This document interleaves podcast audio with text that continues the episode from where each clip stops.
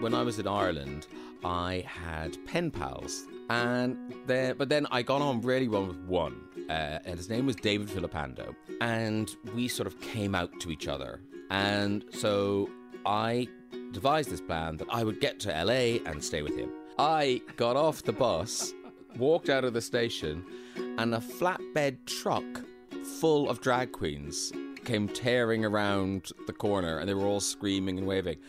And you know that thing where like, oh well I, I knew it was gay, but I, I didn't know it was this gay. so I came in here uh, to promote a book and you were uh, being very kind of mischievous and teasing me and say, "Oh, come work at Virgin. Come work. It's lovely here." And I, two things. One, it was lovely here. I could see my house. We're on the 17th floor. It's a gorgeous day. The other thing was that you were a different person, and I thought that was really telling. And and I walked away thinking, actually, that's not a bad idea. And then and then Virgin got in touch with my agent. About a minute later. yeah, as as my footsteps were echoing down the corridor. So I'm lying on the doormat, and this isn't conscious. I didn't think about it, but I remember um, saying to the old lady, "Can you hold my hand?"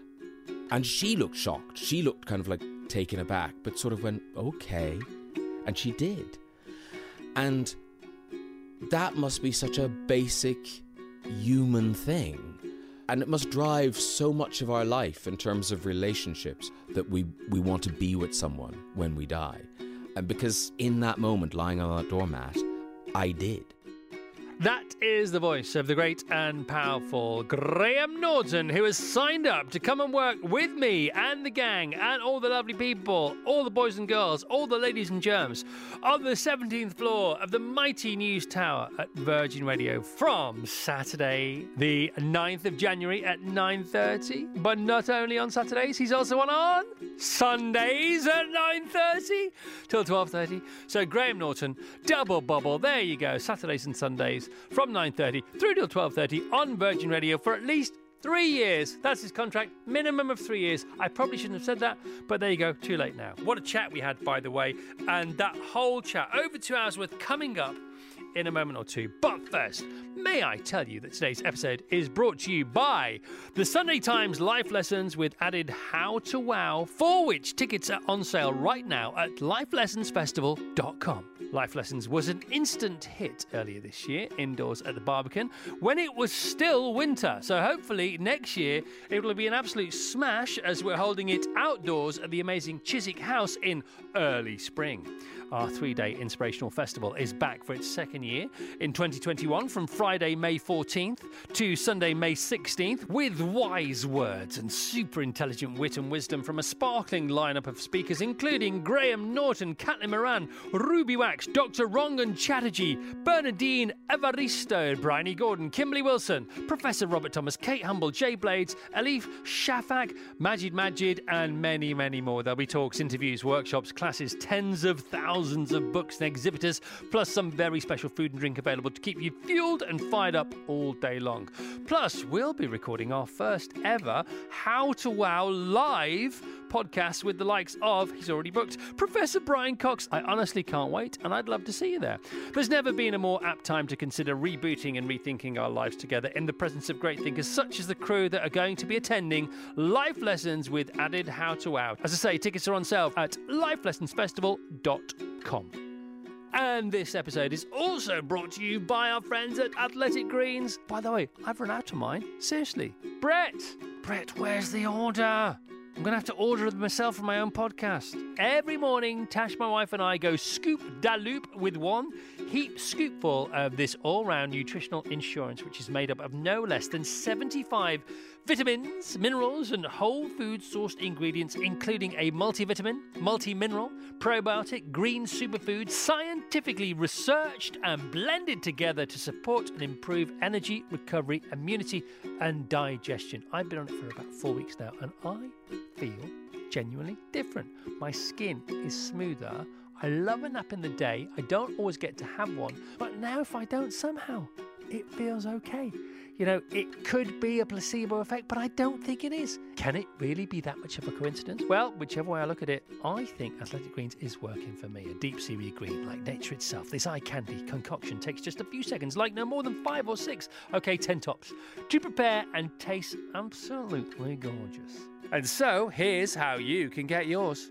Simply visit athleticgreens.com slash how to wow and join health experts, athletes, and health conscious go getters around the world who make a daily commitment to their health every day. Again, simply visit athleticgreens.com slash how to wow. Okay, and don't forget slash how to wow because this will entitle you to the special deal Athletic Greens have given How to Wow listeners. A free year's supply of vitamin D and five travel free packs today to take with you on the go. Once again, athleticgreens.com slash don't forget how to wow. And one final thing, please do check out, if you haven't already, our homepage of How to Wow at howtowow.org. That's howtowow.org for all episodes thus far, additional information and show notes, plus brand new, it's up there now, a definitive list of my fave books, my absolute fave reads of 2020. And I've only put the ones up there that I absolutely loved, that I can wholeheartedly recommend to you.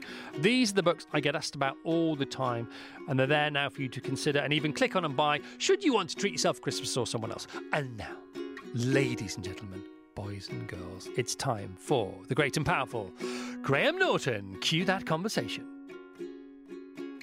So, Graham, what the dickens went on there? Woo! It's all a blur. it really is all a blur. Uh, but here I am. Uh, I mean, that, when was that? That was like a few weeks ago. It wasn't long ago. And now I work here. Uh, mind you, do you know what? The world is so weird because I was sitting here looking out and I think if the weather had been like this Yes. then, Yes. I probably wouldn't be working here. But for people who have just tuned in or landed on the planet, what what happened a few weeks ago? So I came in here uh, to promote a book, and you were uh, being very kind of mischievous and teasing me and say, "Oh, come work at Virgin. Come work. It's lovely here." And I two things. One, it was lovely here. I could see my house. We're on the seventeenth floor. It's a gorgeous day. Obviously, regular listeners to Virgin know that. They're sick of hearing about it. But as a newbie, I was thrilled. Um, the other thing was that you were a different person. You were so happy uh, compared to the person where you had been, and I thought that was really telling.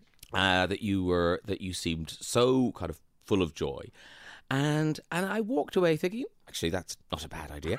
And then and then Virgin got in touch with my agent About a minute later. yeah, as as my footsteps were echoing down the corridor, and uh, and this idea of doing Saturday and Sunday came up, and I mean, what's what I'm trying to kind of piece together in my mind because it's all happened so fast is uh, this is so not what I was imagining for myself. This is so uh, not the life plan, the life decisions I was going to be making. My whole thing, I, for the last few years, I've been talking about working less, doing less, having more time off, da, da, da. and now I've doubled my workload and extended the number of weeks I do. And I think it's to do with this weird year. I think it's to do with 2020 and realizing how fortunate we are to work and how important it is that someone cares where you are. Someone's going, oh, he's late, or what happened there, or, you know, just it. I just felt uh, that I was really lucky that that somebody was saying, "Be here, show up, uh, you've got a job," and that was uh, tempting to me in a way that it wouldn't have been a year ago.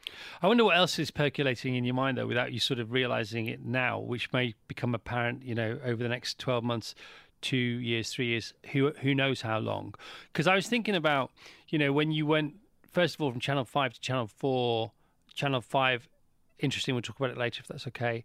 And then Channel 4 to the BBC, you know, and how outrageous and outlandish and really original and creative the Channel 4 shows were. And I, by the way, I love your BBC shows, but they are different Oh yeah, you know and it's like you know you've done your time at BBC on BBC Radio now, uh, and you're coming over to this side, you know, and it's it's it's different. It's it's better in parts, and it's it's you know it's different in other parts. But I can't wait to to get that you back, and that will happen on Virgin Radio. I mean, I yes, I think it will take a long time Yeah. for me to thaw out from from some of those constraints. But you know what? It's it's interesting because I think people think they saw me go from Channel Four to the BBC and thought, "Oh, poor him. He's been muzzled. He's been put in a straitjacket." Da da da. It never felt like that. It it always felt like a new challenge and a different discipline, and so I enjoyed it. It's why we went because we wanted to make kind of shows that could be more mainstream, that could have more of a family audience, that could have a shiny floor, and and that was our challenge. That's what interested us. Uh, whereas I, you know, I think you're right. From viewers' point of view, they they saw me slightly kind of neutered. I, I didn't mean that actually. That's Oh, not that's not what I meant. Oh, okay. Um, but it's, I, I get why you're saying that, but that's absolutely not what I meant. Uh, because I think you're right in all you've said just just before about, about the fact that you go to the BBC, it's a big deal. It's the it's the bloody British Broadcasting Company. There should be three Bs there, and I mean that you know for, for, with all the best intentions.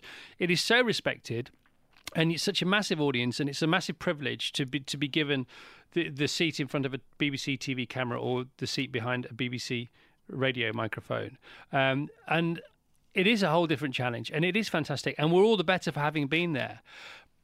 But in researching or looking back at your career and your life for, for the purpose of th- of this conversation, I thought, oh yeah, and uh, so it was wasn't that I've I've I've, I've not liked what you've been doing there. I just like. Oh, because there's another Graham, and we can have the other Graham. Uh, by the way, I love this Graham. I re- of course I love this Graham because I was like, "Come on, work here. We want you here." But I forgot you've also got the other. You're bringing the other Graham with you again. There's that. Well, except am I? I think I think that's something. I think that's a young, a much younger Graham. it's still in there though. Is he? I'm not so sure. I'm gl- I, I like your confidence, Chris. I'm not so sure. I, I think that Graham is dead in a ditch somewhere. No, you were always old and wise beyond your years. I think so. There was all the the older Graham was already in the younger Graham. Therefore, the younger Graham, by by by dint of physics, has to still be within there. okay. A li- well, I don't really enjoy watching. You know, if, you know the way things online just show up, and so if it suddenly shows up a clip from a Channel Four show, Right. I find them really hard to watch. I, I, yeah. You get over that because I felt the same way about TFI Friday because you, you, you. oh yeah, because we were kind of contemporary. No, we weren't. You were you were between five and ten years after me. So so we started. I started the Big Breakfast '92. And I'm not a counter, but I've been counting purely again because of the Yeah, purpose yeah. of this conversation. You were sort of 98, 99. Yeah, that's when we wrecked up. When was TFI then? Was TFI 90, 96. was that so? TFI was over by then. 90, we finished in 99. Yeah. Oh, Which okay, is- so we did was a little overlap. yeah, Yeah, we, yeah. But, but it's interesting because it's only a few years, but I've just started to really enjoy watching old TFIs again. But two years ago, even from now, it's like I was still a bit hiding behind the sofa, covering my face with my hands. Uh, but you get over that, and well, I think you get over that. okay, But maybe, you're, you're, maybe there's enough distance. you're wiser than I. I really like them now. Okay, But um, those sh- those shows, your shows, they, they were so so funny, you know. And also, you've not got three hours on on Virgin Radio. You've got two lots of three hours, and you've got the Sunday papers. You can get up to all kinds of mischief. yeah, I mean there is a lot more. To, I think you can. uh, Because an, if you kind of think I've got an audience for the weekend, yeah. Yeah, that's a very different relationship than just having them from Saturday morning. Um, and also, I, I mean, it'll be interesting to find out who that Sunday audience is, what they're doing. Because on Saturday, you get a real sense that people are listening as they do things. Yeah. You know, they're ferrying kids, they're waiting outside a supermarket, they're at, you know, in a car park of B&Q. They're doing all those things. Sunday, I feel like people are probably in their house more. Um, you know, they're reading the papers, they're getting lunch, but the, the radio is on. They're sobering up. well, there's that too. yeah. They're going, oh, talk quieter. this, Slower, slower, for heaven's sake. this music's so loud. Uh, so I think that will be fun to have that kind of six hours with people over the weekend. And you can carry things over from the Saturday. If something's really good on the Saturday, you bring it on to the Sunday. And, you know, and th- those are opportunities I didn't have Uh, before. Um, and, oh, I don't know. Yeah, it just, I, now that I've made the decision, uh, being there, the old the old country, I really feel like. Uh, yeah, I, I've made the right decision. I'm I'm ready to get out of here. Well, it's Because- funny- and, and and that's no disrespect to that to them. It's just I have been there for ten years. The show hasn't changed really in ten years, and you know we've got a big audience, but it's not going to get any bigger. So to come here and you know have a standing start is a real challenge, and it's exciting. And and I think it goes back to saying yes is that at this point in my career, I never thought, you know, anyone would be trying to kind of headhunt me from anywhere. So uh, that's a really nice feeling. It is a lovely feeling, and your your words sound like my thoughts two years ago, almost exactly the same. Oh, isn't that In fact, they are exactly the same because it's it's you know the re- reignition, the, the relighting in the fire that you thought was still burning, but you you realise was actually still sort of it was just one bar, one instead of three. It was the I mean? pilot light. It was the pilot light, if you're lucky, on the paraffin heater. But no, I'm I'm so pleased. You first found some kind of success within the business doing stand up as Mother Teresa. Is that about right, or was there some something before that? No, I mean that was it. Um, to say I found success, I think, is overstating it. I, I, you know, I went to Edinburgh with Mother Teresa. Well, hang on, hang on, back the truck up a bit. Okay. You're right. Okay, so you're a waiter. yes. You're thirty. Oh, yes, at least. So you were still see. This is the thing for people listening. This is called How to Wow. So Graham Norton was thirty and still waiting tables, and look where he's now. Just five minutes later, it's not twenty-seven years. It's just five minutes later. Mother Teresa, you waiting tables and tea towels. Yeah. So basically, uh, I. Uh, you know, went to drama school, left drama school, didn't really work. Uh, I'd worked in restaurants the whole way through that. And I used to do this thing, you know, working in a restaurant, you get bored. So you'd be polishing glasses or drying cutlery, and I would drape the Irish tea towel over my head, and I would be Mother Teresa. But for about, you know, 40 seconds at a time. Because that's how long it's funny for, um, and I, I decided that I was going to write a show uh, about Mother Teresa. I was going to be Mother Teresa, and I told my friends, uh, Mike Belben and David Eyre, they ran the Eagle Pub on the Farringdon Road. They still do. Well, Mike does. And uh, they had a kind of gallery space upstairs. And I asked, can I do it up there? They said yes. And and that was kind of the end of it. And then what was great was they forced my hand in that they started telling people that I was doing it. And I think they came up with a date that this is happening. And so suddenly people were coming up to me at the bar and saying, Oh, we're going to come and see you upstairs. So I had to write this thing. And it was bonkers. I had uh, two friends, and they were like the little sisters of perpetual indulgence or something. And I had uh, a, like a cassette of Bulgarian, you know, the Bulgarian voice choir. And there was lots of candles. Everyone sat on cushions. I mean, it was very odd, but kind of deliberately because I felt like, well, you can't judge this because it's so odd. You can't say it was terrible because you've no idea what I was what it was what it was supposed to be. And and then I was just really lucky that first show I did, um, a lady called Judith Dimant came and she worked at the Pleasance up in Edinburgh.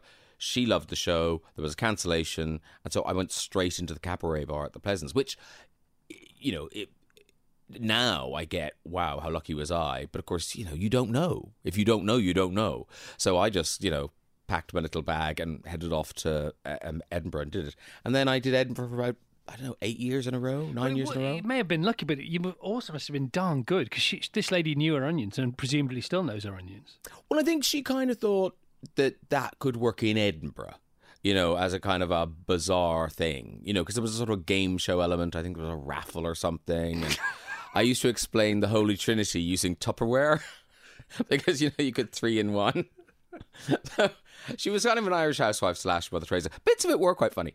But uh, so it had a kind of late night cult thing and like the people who worked at the Pleasance. I think no one very really bought tickets that first year, but the kids who worked at the Pleasance would all finish their shifts in other bits of the building and they would come and watch it because they liked it and you might win some Tupperware.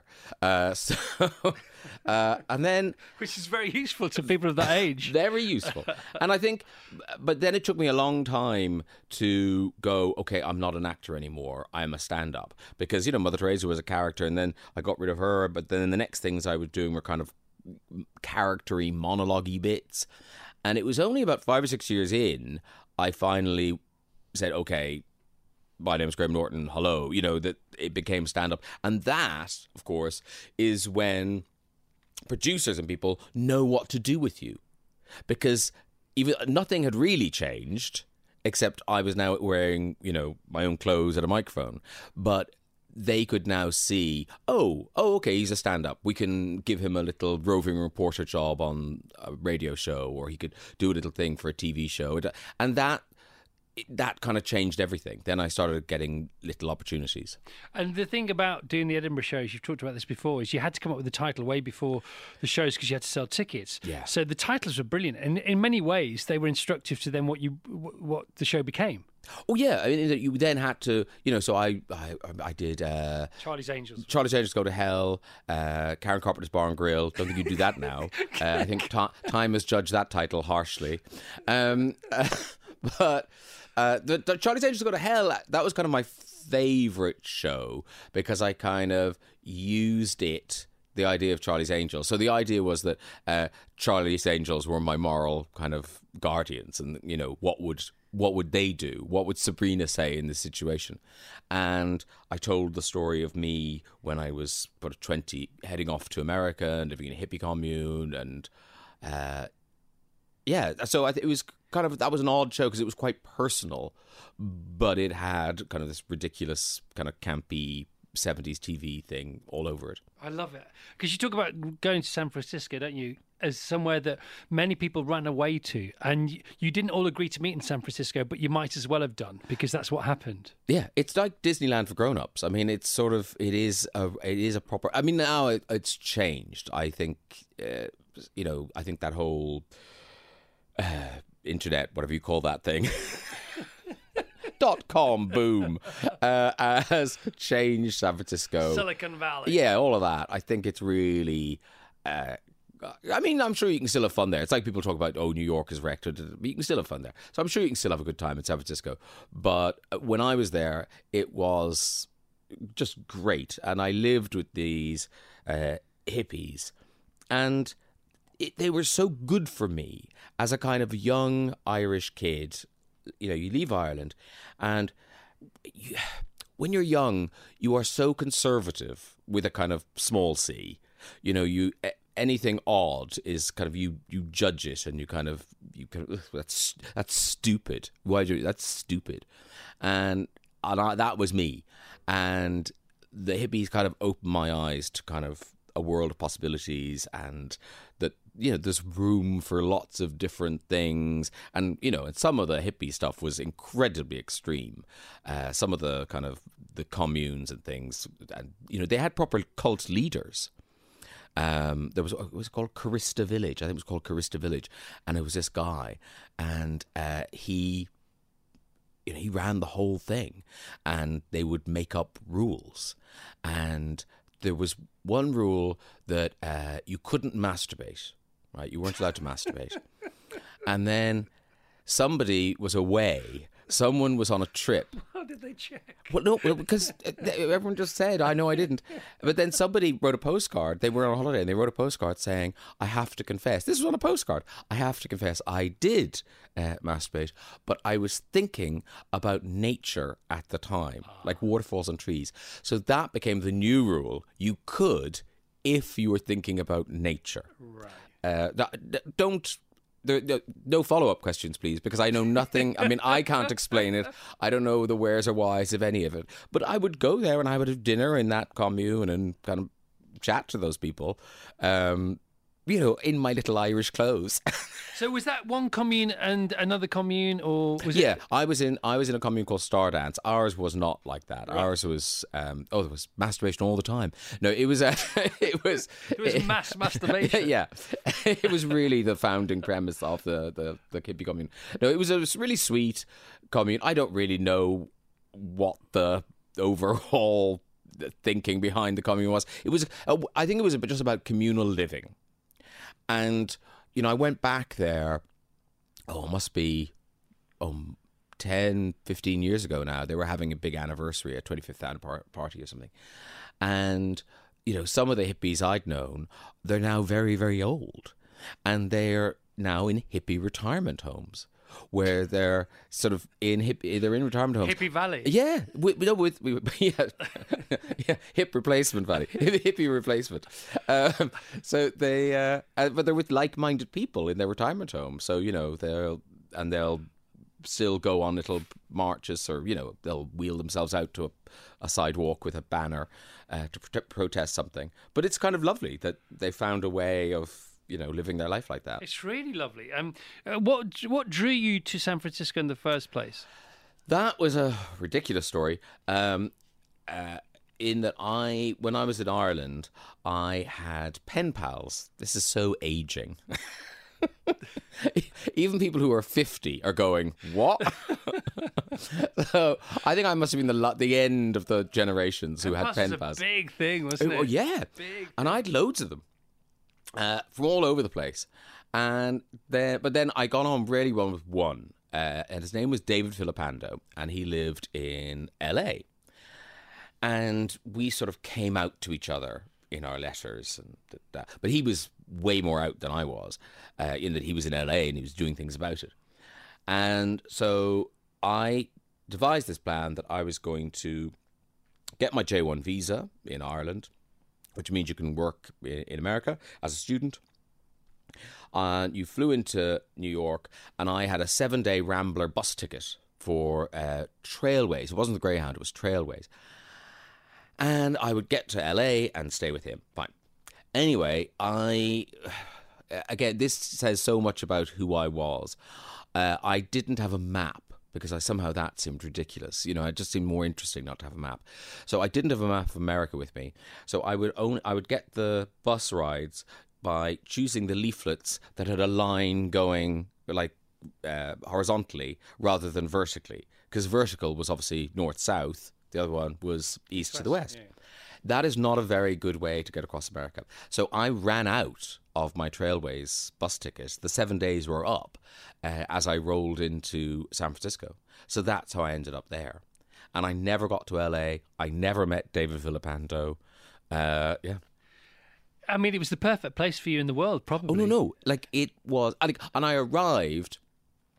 I mean, and it, it, all sounds like a really kind of rubbish film about a kind of young gay Irish guys coming of age thing. That's like a great film. uh, so he, uh, uh, he, I got off the bus, walked out of the station, and a flatbed truck full of drag queens came tearing around the corner, and they were all screaming and waving. And you know that thing where like, oh well, I, I knew it was gay, but I, I didn't know it was this gay. like there are truckloads of drag queens. Anyway, it turned out it was Gay Pride Day. That was the day I arrived. It Was Gay Pride Day. All meant So- to be. Yeah. So that afternoon, I was watching Grace Jones performing on the back of a flatbed truck. You know, having sat in in a car in uh, in Cork, listening to those those songs on, on Oh, cassette. goodness, we could fast forward now. A perfect segue to Grace Jones on, on your show with um, with Judith Chalmers, but because that was a tipping point. I didn't realise she was involved in a pre-tipping tipping point as Yeah, well. yeah, yeah, no, she's she's. She, I, I love Grace Jones. I Is think, she a yeah. friend?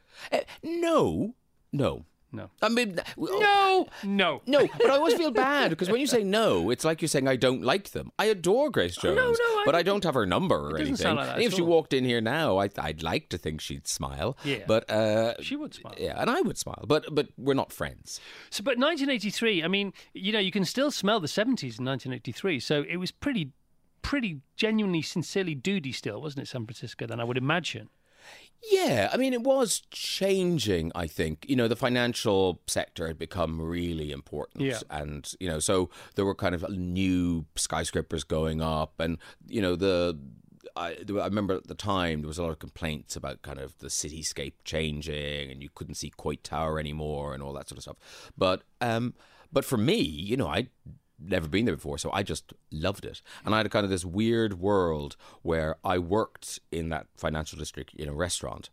And so I had those friends who would go clubbing and, you know, they lived in apartments and, you know, all of that. And then I would go home to the hippie commune where, you know, their version of clubbing was a thing called the barefoot boogie, where you you went and everyone checked their shoes and then you danced barefoot of an evening Without masturbating. without masturbating. you, you dance thinking about nature. your nature. hands out of your pockets now. so that was 83. So you were 30-ish then, 29, 30-ish then. Why did you leave? Uh, because I felt like my life wasn't there. Right. You know, I felt like I couldn't get on with my life um, because, you know, I knew at some point I was going to have to come home. Right. And some people don't. You know, some a lot, there's a kind of there's a weird subculture, and actually, yet I think there's something interesting. in This, maybe I, I don't know, maybe it's a novel idea, but there are these kids like me who went out with the J1 visa, and because of that visa, you got real jobs because you had a little, so you had a social security number and all that stuff. So people outstayed their visa. They had careers. I mean, big jobs, doing very well, owning houses, driving cars. The mistake, and this is so Irish, is they married other Irish people Right. on the same visa.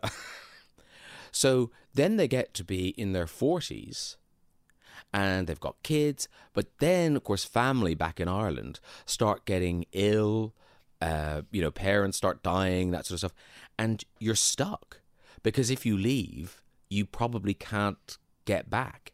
So there were there was a big thing a few years ago where the Irish government was trying to get an amnesty for this kind of generation of Irish people who are doing very well in America. Li- like a miniature Windrush or something. Yeah, but they're but they're stuck there Right. because they because they are kind of there illegally. So anyway, I didn't do that. I got out and uh, and I came back to Ireland, but really my feet hardly touched the ground, and then I came to London. Right. So you say you were conservative with a small c. You were also Protestant with quite a small p. Yes, I would say. and you were you, you you knew you were confused about something, and you thought this being Protestant doesn't sit sit well with me. But it was actually the fact you were gay. Well, it's two things because I think because I grew up in the south of Ireland, Right. So there are very, very, very few Protestants in the south of Ireland. So there is a feeling of other. You know, there is a feeling of not quite fitting in if you're a Protestant, Uh, and and but equally. I think a lot, you know, talking to, to gay people, they often talk about that feeling of like feeling like a tourist in your hometown that you you don't you don't belong you don't quite fit in. So i think it was the combination of those two things were quite confused in my young head. But i but i did know that i wanted out i that i knew Out in more ways than Uh, one. yes exactly yeah out out and you- you said it wasn't that much fun being gay in uh, where you live because there was nobody really to be gay with, which is a lovely way of putting it. But there, there probably were, but you just didn't know it. There probably were. I mean, it what's astonishing is, you know, I went back a few years ago to, you know, give out the prizes at my school at Prize Day, and there were openly uh, gay pupils in the school, and uh, that just it kind of blew my mind because although Ireland has changed a lot, I didn't think it had changed that much. like, that was extraordinary, and and that they were you know, seemed to be happy and getting on with their lives. They weren't kind of, you know, being bullied out of existence. Uh, I, I was sort of thrilled, um, but that was certainly not. I mean, I, I don't know what people would have. I probably, I don't know how people would have reacted if I'd if I'd if I'd come out at had a go. seventeen. yeah, if I had seventeen and said yes, I'm gay, everyone would have just been kind of a bit nonplussed. They wouldn't have known what to do. I don't think they'd have hated me. You know, it's like because it's like racism only exists if there's people to be racist towards. Uh, you know, and I think maybe the same thing about if I'd come out, I would have been just like a, a sort of weird freak. People would have come to see me and point at me. That's one. There he is. yeah. Uh, yeah. But I, I think for some reason, I like going to the city, going to Cork or going to Dublin wasn't enough. I wanted to to get out more. Yeah, a lot, a lot. I mean, Bob Geldof says similar, doesn't he? You know, he just had to get out of Ireland. Yeah. Um, and you know, we don't know what that feeling is like uh, because we're not Irish and we, we didn't we didn't grow up there. Was it something that you now recognise as being more common than you thought at the time? Um, I mean, listen, Ireland, we populate the world. You know, it's what we do. we leave. Um, there's only like three or four million back there, and there's you know tens of millions all over the world. Uh, so, I I think what what helps you leave is that there is this tradition of it. You know, people emigrate. That's it's a very done thing. You you know, you get the the bus and the boat to to Britain. Um, and so that that made it easy. I knew people who were already in London, so that makes it easy because you've got someone to phone when you get there. Um, and but for me, it, I think it's that thing where I, you know, I didn't appreciate Ireland at the time because it was all I knew. Uh, I, there was a really sweet story somebody told me. You know, their their mother had got pregnant, you know, out of wedlock, da, da, da, terrible thing, and she uh, got sent over to an aunt in England and lived with that aunt and had her family. Always lived, never went back to the place in Ireland because of the shame, and it would have been brought shame on the relatives if she'd come back and da da da. And finally, they brought her back as an old lady. They brought her back. Said, "Look, you come on. This is ridiculous. You've got to go back." And they brought her back, and she started to cry. And this, what is it? And she said, "I never realized I came from somewhere so beautiful." And it was, you know, and it is a beautiful place where she's from, and there's the coast and da da da. But she had no she had no idea. She'd never understood that because, you know, it was just where she lived. So I think it's a bit like that for Irish people in that you grow up there, you read books, you watch films, you watch TV, it's all happening somewhere else. You know, you're never on the main stage. You're always in the kind of indie tent. Yeah, yeah. Off, So- off Broadway. you're very off, Yeah, off. yeah, It's fringe. off, off. And so, you know, you want to head to the, the big lights. Yeah, you yeah, know. yeah. I get it. It's it's interesting that you say you were invited back eventually to hand out the prizes at your school because the jury was out for a while, wasn't it? Yeah, I mean, it's it was it was uh, certainly my in my Channel Four days. I think uh, people in my hometown of Bandon they were very conflicted. They were very glad that someone from Bandon was kind of doing well on telly in Britain. But did it have to be him? did did that have to be the person? And you know, I uh, my real name's Graham Walker, and I changed it for equity. And so my mother, you know, had a, this you know, she, it was kind of, it was nice protection for her because people didn't know that she was my mother because she's Mrs. Walker. And there is somebody called, uh, I think she's called Marie Norton in Bandon, and people thought I was her son. Which brought great shame upon the Norton household. Uh, but yes, over the years, I think it's uh, as I've mellowed, uh, it's mellowed. The show's it's mellowed. definitely a meeting of the mellowing, isn't it? Yes, yes, exactly. Yes, I yeah, we've we've we've met somewhere in the middle. Thought middle. out simultaneously. Yeah, yeah.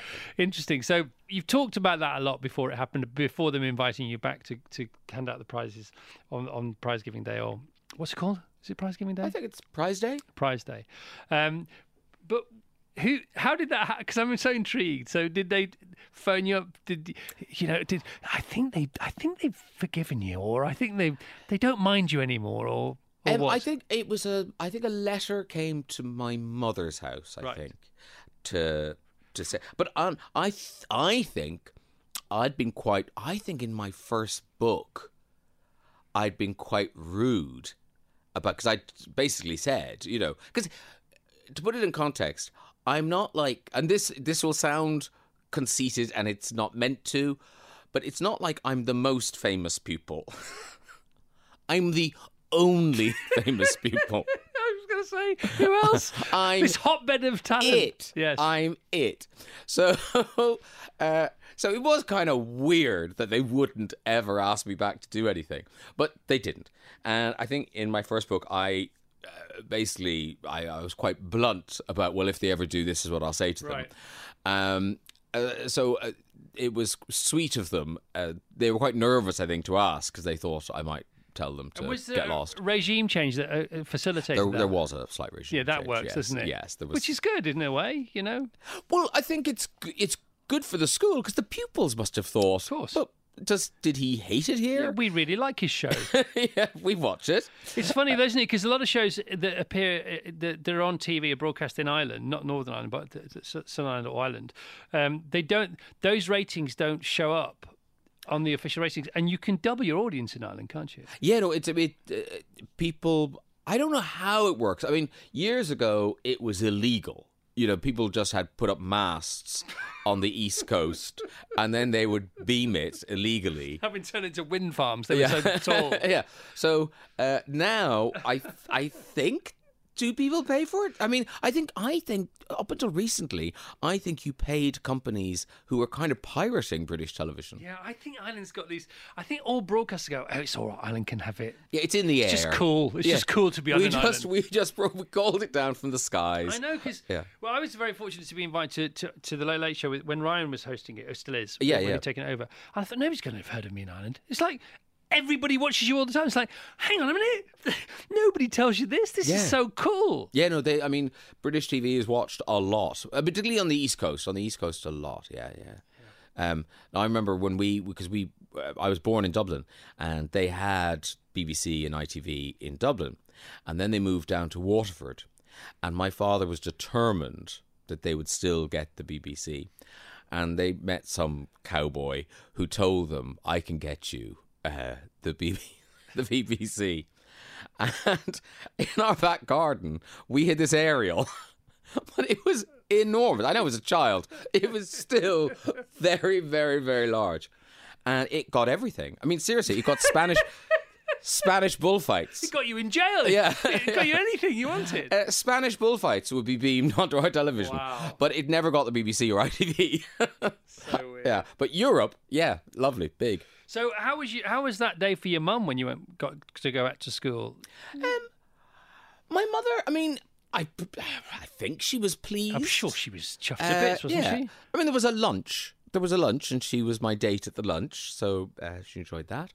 Um, and I think, yes, I think she shared the view of the school for many years, kind of thinking, well, yeah, don't have him back.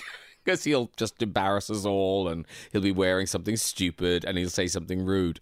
Um, but so by the time I did go back, I think she was confident I wouldn't say something awful or wear something too was terrible. Was that because of the subject matter you were known for then? Well, I think it's because of the Channel Four show. Because you know, th- Which one? Because the oh, just doing like doing the chat show and doing the smut and Right. you know rude internet things and you know, uh, marital aids. yeah, all of that and All that you know all the single entendre jokes and stuff. So I think that's what they thought they were going to get. Yeah. Um, and I, I, yes, so I think by the time it happened, we all knew that that wasn't going to happen. Because I've always been a fan, but I can't, it doesn't resonate with you like that, does it? Unless you're you're the subject of it, you know, or you're very close to the subject of it.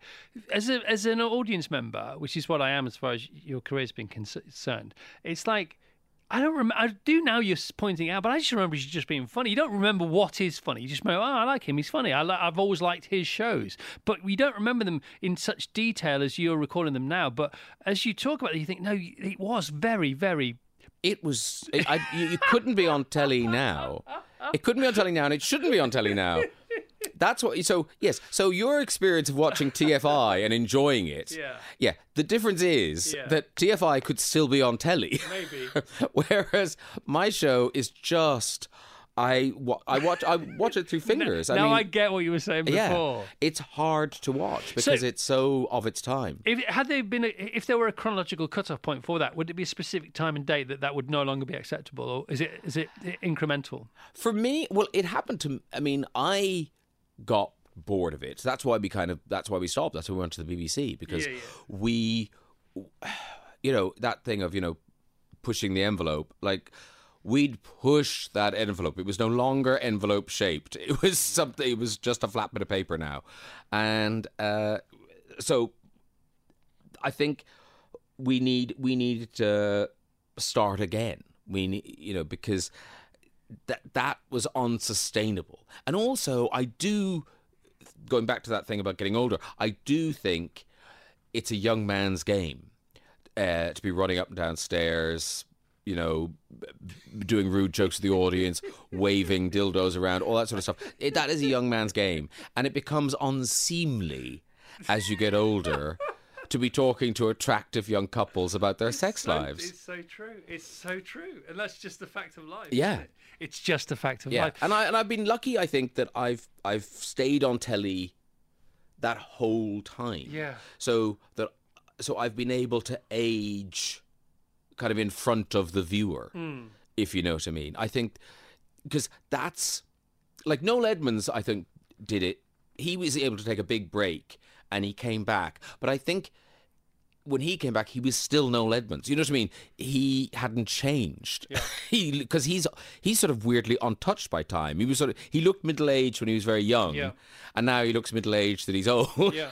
so there was no kind of He looks unbelievable for his Yeah, age. yeah. Actually, he's seventy-five, I think. This Is he that old? And he looks unbelievable. he really does. He looks like a pedigree dog, doesn't he? yeah, he puts it down to this blanket, that this electromagnetic blanket that he uses. Oh yes, he has. He has a lot of beliefs, and, and it's one of those things where you see him, you kind of well, uh, I can't laugh at this because you do look amazing. there is evidential proof yeah, in front of right us here. Um, let's talk about Channel Five. So Channel Five can. such, such a funny story. I know you've said it before. you've told this story before, but the night of the comedy. Oh. Look at that. Uh, so, so, this is so funny. so Channel Five.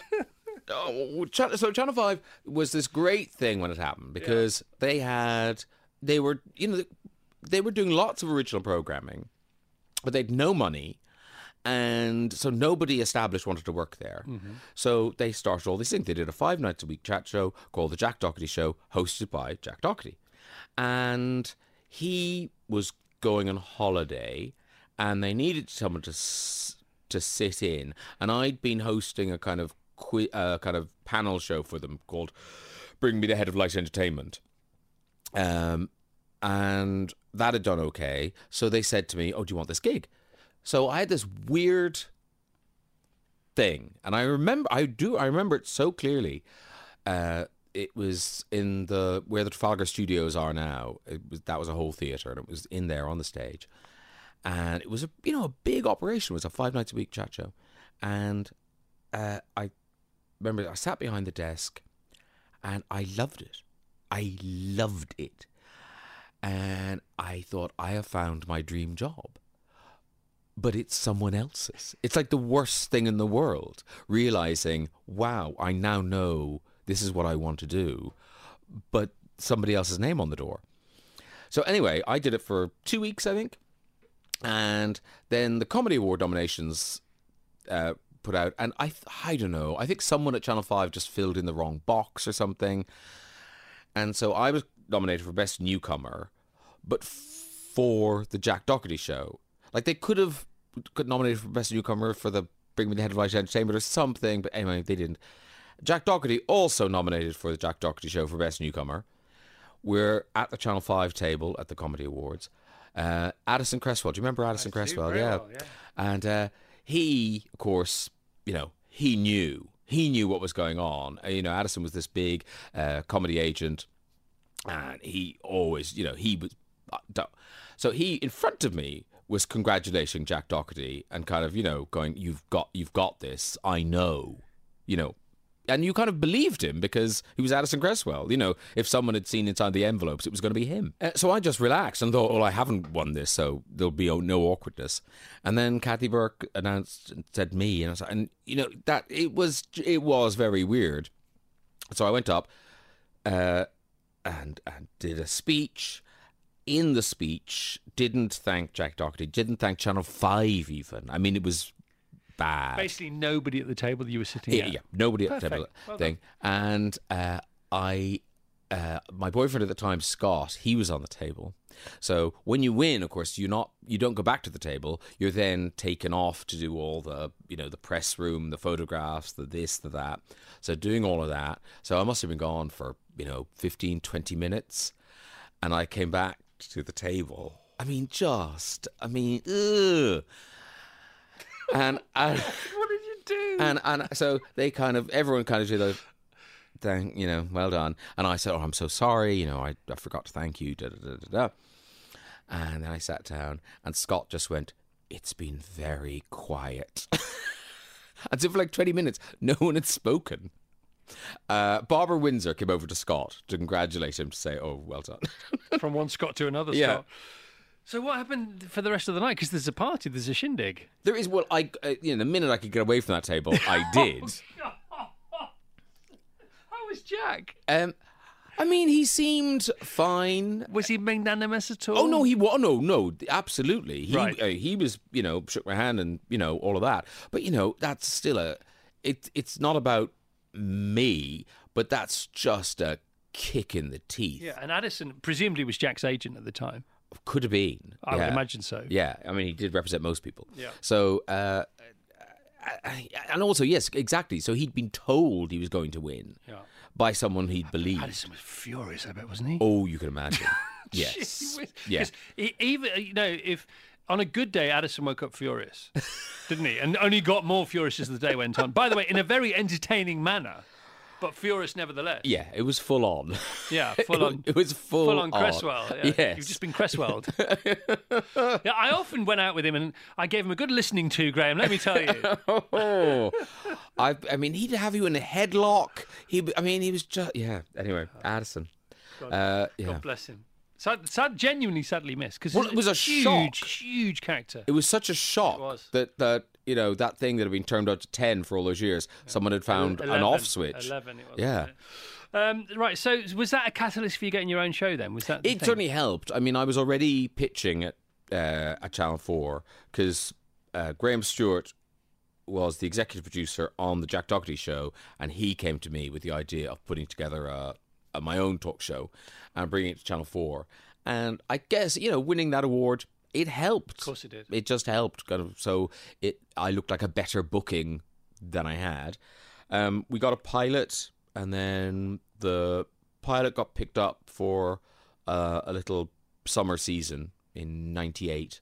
I think six episodes or seven episodes, and it went well. And then we got a Christmas special, and then I think we got a, a series of twenty-seven or something mad. Yeah. And you know, that, and that's kind of been my life ever since. And so, you know, it not not things haven't come easily to you. Of course, they haven't. But for me, you know, again, observing you, it's like I can't imagine you having sleepless nights about this job. The only I remember, I do remember having what a sleepless night. Well, well done for just the one. Uh, no, I've had other sleepless nights, but th- those are about kind of personal things. But work-wise, no, but that's what I mean. Work wise, well done for having just the one. work-wise, it was before the series. I think the, or maybe it was before the pilot. I don't because there's a a weird thing about, and you must have maybe you had this with the Big Breakfast, where you know that's your big break. You know, you were doing very well, but that was going to change your life. Yeah. the Big Breakfast, and everyone dreams of having everyone in this business dreams of having their big break.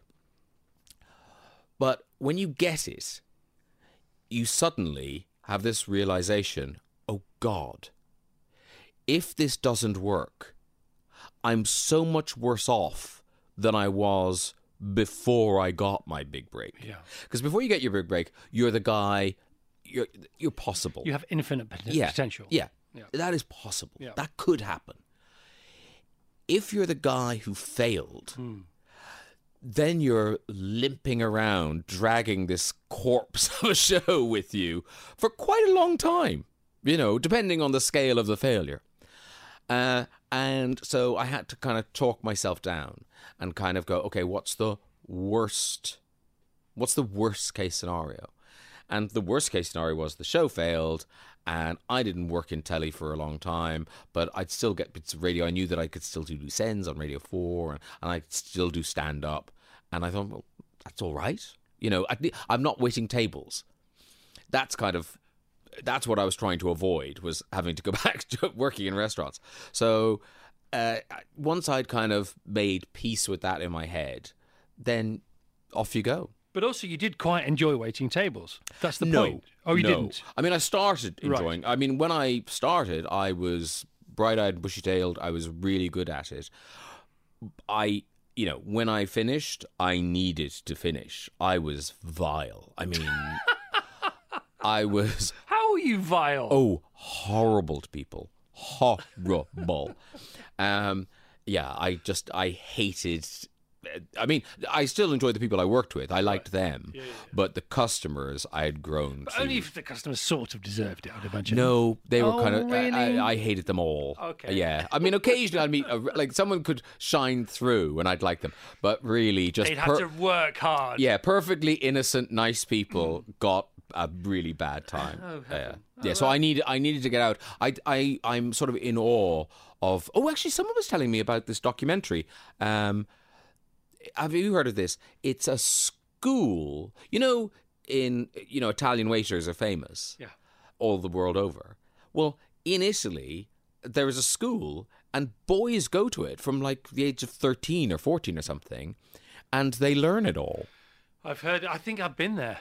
Oh wow! I think I've been. I've been there. It's, yeah. I is it near Abruzzo? I've no idea, but apparently there's a documentary about it, and it's apparently it's beautiful. Yeah, and if you if you, it's like going to uh, the Butler School in uh, wherever it is in Kensington, or being um, uh, is it, uh, what, are- what are the nannies called? Oh yes, I know what you mean. Nor- yeah, they have the uniform, uh, and yeah, That's a charity, isn't it? Oh, is what, it? what are they called? I can't remember. I think what they, they have the old prams with the big wheels. Yeah, James Corden's got them. Oh really? Yeah, Deck's got one as well. Oh. Yeah, that's they're the nannies to have. What are they called? Uh, the film's called The Young Observant. Apparently. Oh, is that what it's called? yeah. Oh well, they're on it out there. So when you um after the show's hit on Channel Four, it's not when I say has it been plain sailing ever since? It never is. But has it been pretty much plain sailing ever since? The, I mean, looking back, no, but I was kind of weirdly clueless. Uh, so when we, it was plain sailing at Channel Four. Channel Four was so lovely to us, and um, you know, we did we went five nights a week uh, because again, I wanted a, a new, I wanted a challenge. So uh, I'd always wanted to do five nights a week. We got it, and we did it for two years. And at the end of that, I thought I cannot do this anymore. I don't want to do this anymore. Uh, you know, this is in the Marie Kondo where it was not sparking joy um, at the end of two years. So it's very pre-Kondo. yeah. it was way free Kondo. So I, uh, and the BBC had tried to get me, I think the year before, two years before, and then they tried again. And I was like, you know what? Let's do it. But in the meantime, we'd you know because the show I don't know what the I don't know what the world is like now, but back then we were a hot show on Channel Four, and America came sniffing around. Wow. And so we, I remember we went to LA, kind of a bunch of us, a bunch of people who worked on the show, my agent Melanie, and I we, I think we stayed at the Chateau Marmont, and we had this um, like a little minibus, and we would drive around LA, going like a beauty parade, going to all these different networks and places and meeting executives who would tell us, you know, explain to us why we should bring our show to them, and da, da, da. And uh, in the end, we went with Comedy Central. Uh, we said, okay, we're going with you, and so we went to New York. Channel Four knew I was leaving. Like this is unbelievable. So Channel Four knew I was leaving, and they, as a kind of gift, as a sort of parting gift, they said, well, why don't you do uh, your final series from New York. So we're like, okay. so we all went off to New York. Like the team, the writers, everybody. We all went off to New York. We did this weird Channel 4 show in New York um, where you couldn't really get guests because the people who were promoting things that were out in Britain were in Britain. So we were trying to find Americans who really had nothing to promote to be on the show. Anyway, and then that went straight into the Comedy Central season. And oh, I remember the first night of that season. You know, it was the audience went, I mean, hysterical. It was just mad. And we all came out on such a high.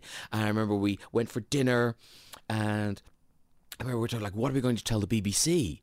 You know, what are we going to tell the BBC? Because this show is such a hit. This show is so hot right now. This is going to be this is going to be a breakout hit. And oh god, the BBC are going to be so angry we're not coming back. Yeah, one season, one season that show lasted for, and and then if I'd had a clue in my head, I would have thought I'm in big trouble now because I've killed the you know the golden goose Channel Four. Mm. There is no America career, No leverage. and we're back to the BBC Yeah. with no show, no format, nothing. Yeah. And that's when, you know, I think a lot of careers would have crashed and burned. I was lucky in that I had a production company with Graham Stuart. And so it was in his interest for me to keep working. I needed to still be making shows. If I was just me wandering the corridors of the BBC, I, I would have done, you know, a couple of light entertainmenty things and maybe a daytime quiz, and then they'd have gone, "Well, thank you so much. It's been lovely, but you know, we're not going to have you back." But you know, because Graham was there plugging away at getting me work and getting work for the production company, that's what kind of sustained it, and and it, you know, and it, and it took a couple of years, but we did get there. We got back there. And he's a very lovely man, Graham Stuart, as well, isn't he? And No, he's great. I mean, it's so I- yeah. important to be liked in the business. Yeah. He's a very affable human being. Yeah, no, he is. Yeah, he's not a monster. The two Grahams.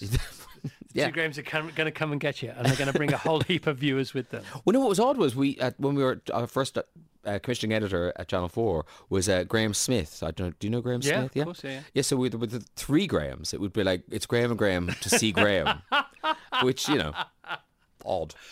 And then it was Lorraine Heggessey, of course, wasn't it? Yes, she took the a on you. Oh. So tell us about the first three shows on the Beeb. Um. Well, the the first. What do you mean now? What The first three different shows you did on the Beeb. Okay, so I think the first one I did was was it a dancing show? Was it Strictly Dance Fever? Yeah, I think I did a show. It was a spin off of Strictly Come Dancing. I remember. because we'd done some pilots. We'd done some pilots with So, and they'd been terrible.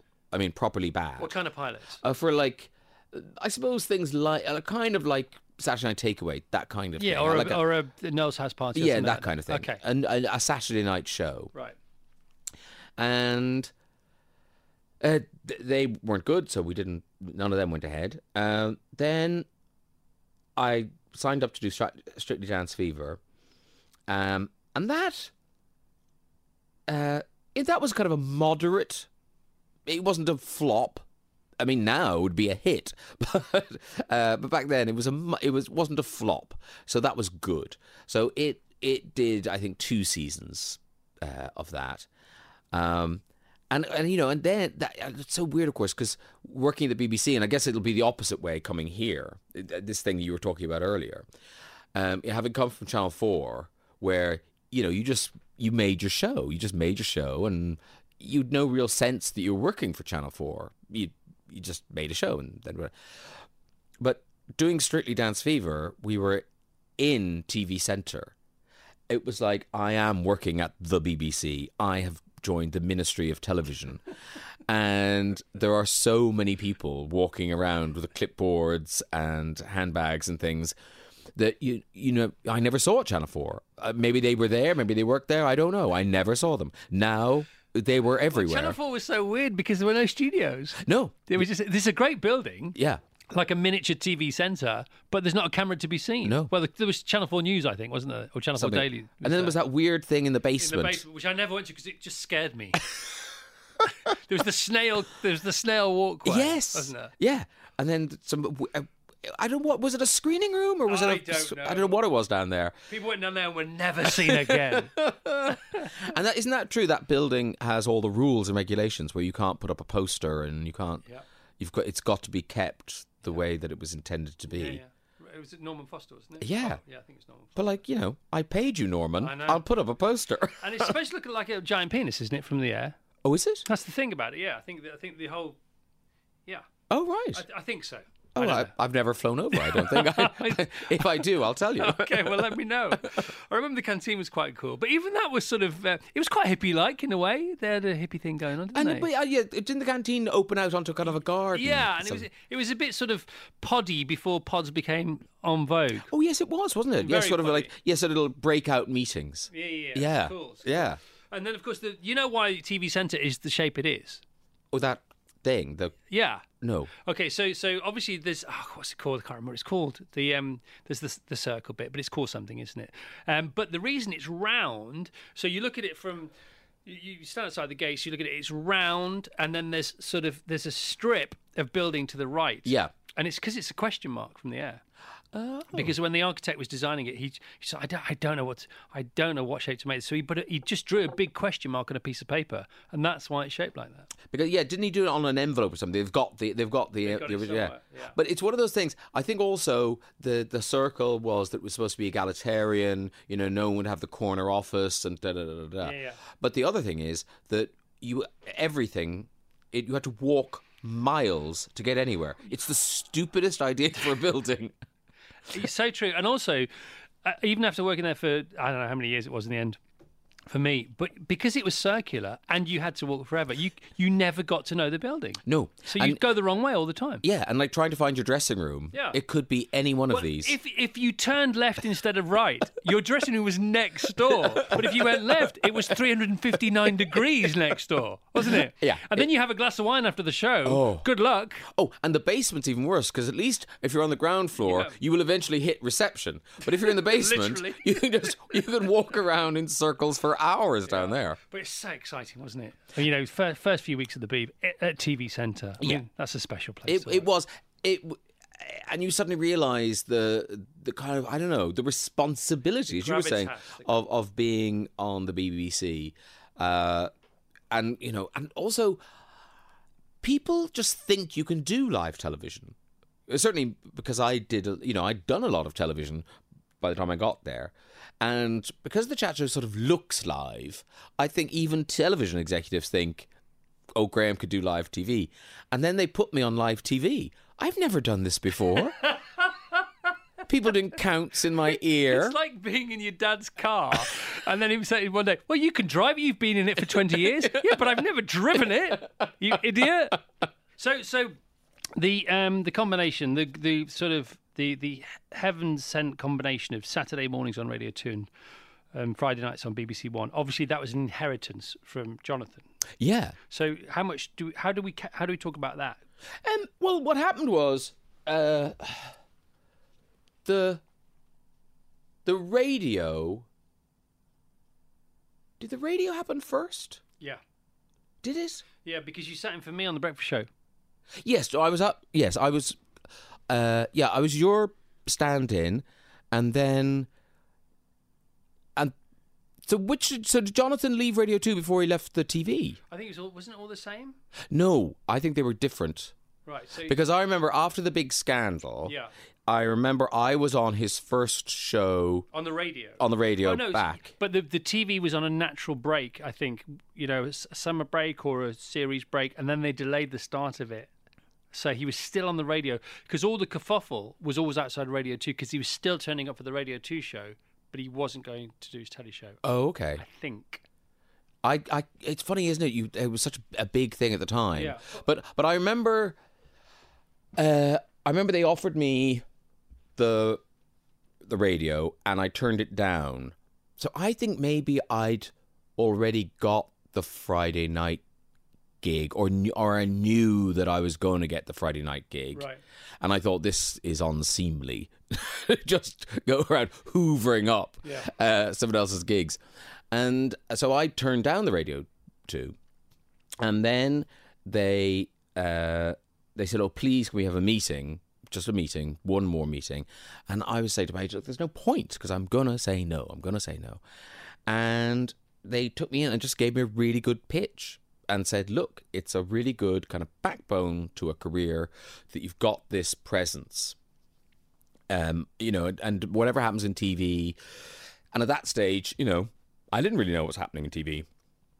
So you've got this, and it's pretty good, and it's easy, and da da da. da. And I just, oh, all right, yes, I will. Yeah. So I did, and telly.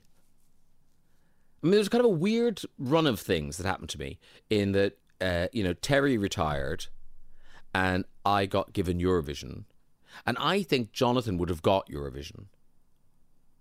I don't know that. I'm just that's just me talking out loud. But I think if the big scandal hadn't happened for Jonathan, I think he would have inherited Eurovision. I don't know.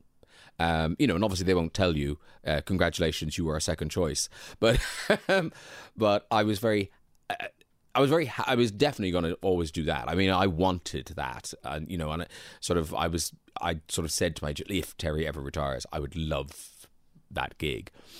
Um, and we were already doing a chat show on the BBC. Uh, we we started at BBC Two, then we'd moved to BBC One. We were doing a chat show on Monday nights, and then Jonathan was due Friday nights, and we kind of bookended the week, and that all seemed fine. And then when Jonathan's show ended, uh, I think um, it was Jay Hunt was in charge then, and she very publicly said no. She, you know, I think somebody asked her, "Are you going to move Graham's show to Friday?" And she went, "No, that's not happening." So you know, we were all like, "Oh well, it's good, nice to be told." Thanks for telling us that. Um, and then uh, somebody, I mean, she changed her mind, um, and we were moved to Friday. And but it wasn't.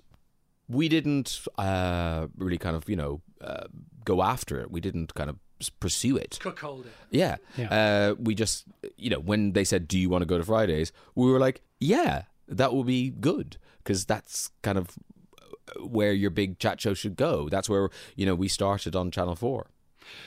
What I was going to ask wasn't really about the background of it. To be honest, it was about that beautiful combination of having a Friday night chat show on the telly and a Saturday night, sorry, Saturday morning radio show, and the two in tandem. I mean, it is the dream pairing, isn't it?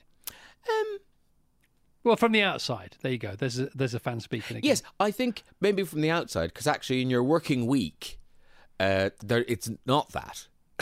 In that you know you do one on a Thursday, yeah, yeah, yeah. and then one on a Saturday, so they feel they feel quite separate, um, and it's a different working environment. It's a different way of working.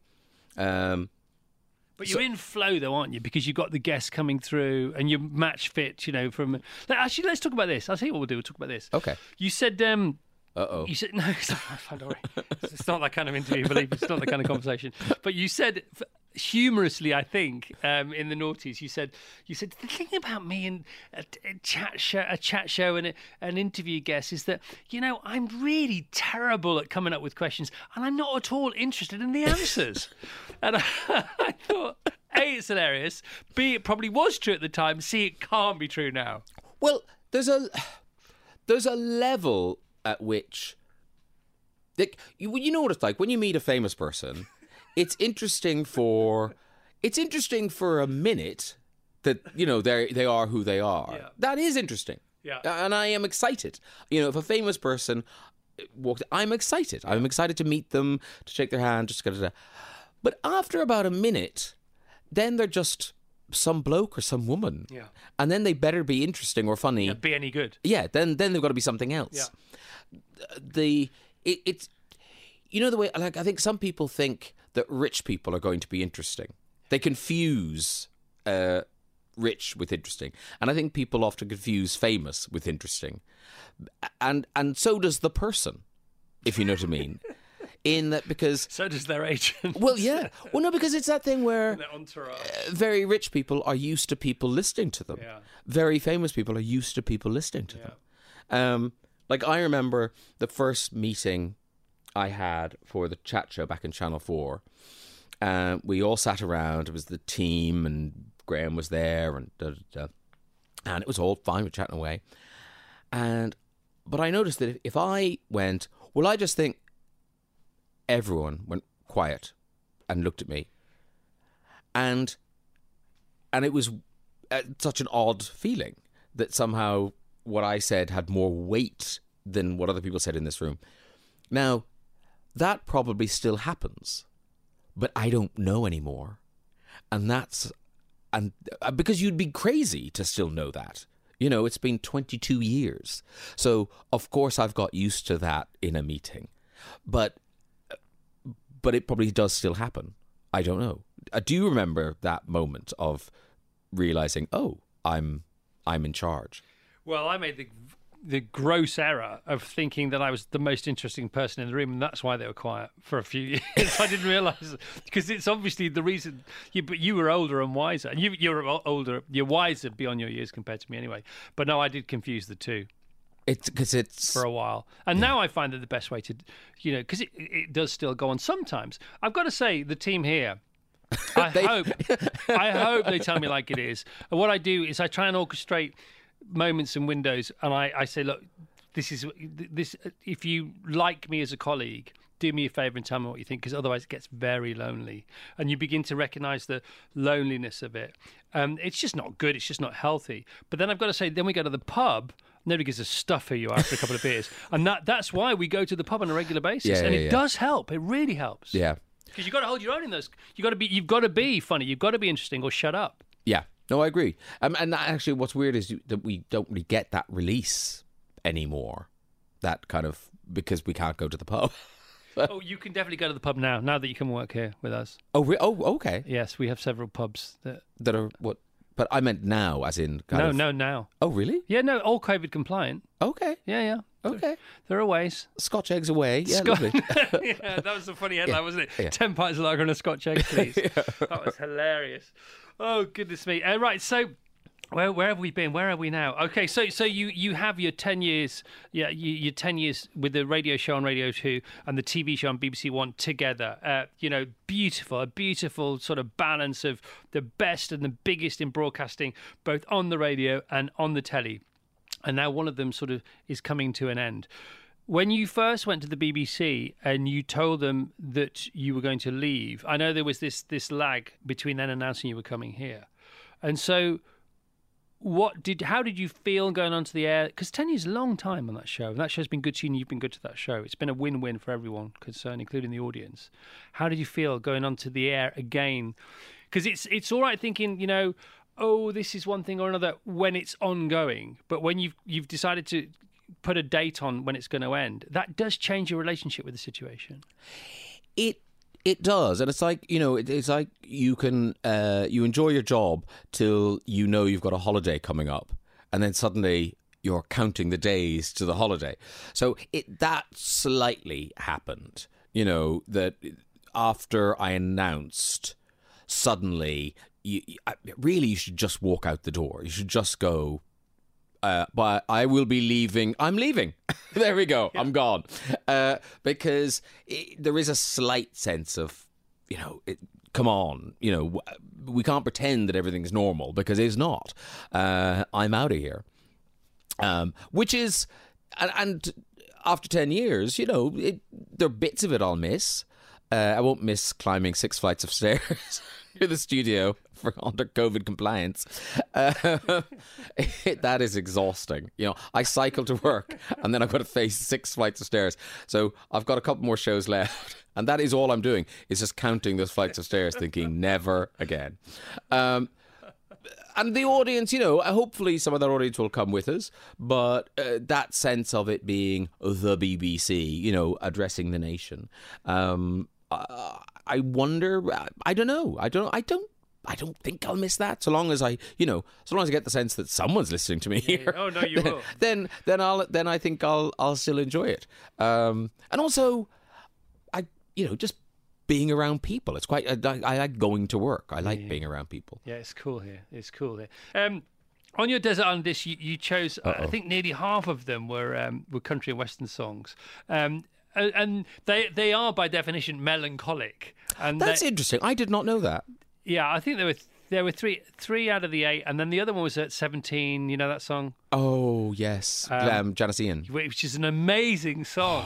um, inventing lovers on the phone. Yeah, I mean, it's just it's so beautifully observed. so looking looking forward to to to your relationships back then when you fell in love with that song looking back now um how, how is that how is the dating game for a, a very successful gay man um that is is known nationwide and and further that's got to be tough hasn't it I mean, I think, I mean, I think dating for anyone is is difficult. Yes. I also think it's a thing that uh, the older, the older you get, the less right you have to be picky, and yet, the pickier you become. it's the opposite of being young Yeah, it's so yeah exactly. When you're young, you can have anyone, on, and you do. the walls are closing in here this is not fair. So it's kind of it. Yeah, there's some sort of weird Venn diagram This is funny. uh, in in dating. What about Philip Schofield What about Philip Schofield? as a Well, should I date him? Yeah, I was going to say. Come on. I'm not sure. Get- just go for a safe date. Go on. Safe date. Go for a walking date. They're all the rage nowadays. Are they? Yeah, you go for a walking date. God. Um, I I imagine Pip. Pip has some secret boyfriend squirreled away somewhere. I'm sure he has. I don't know Pip. Well- I call him Pip. I don't know why I'm calling Philip Schofield Pip. You know, he's done a podcast with us. He- I knew, yes. Yeah, he was fantastic. by the So way. does he have a, a secret boyfriend? Uh, not away? that I'm aware of. No, not that I'm aware of at all. But um, you know, I remember what it was like keeping that secret when I was a kid. I was going to say. To keep that secret for, you know, presumably, I don't know, 30, 40 years. What that does to you, that's kind of, it's so, so strange. Well, he says he says, and I believe him because I've stared stared in the white of his eyes. Um, he says he didn't know until a lot more recently than that.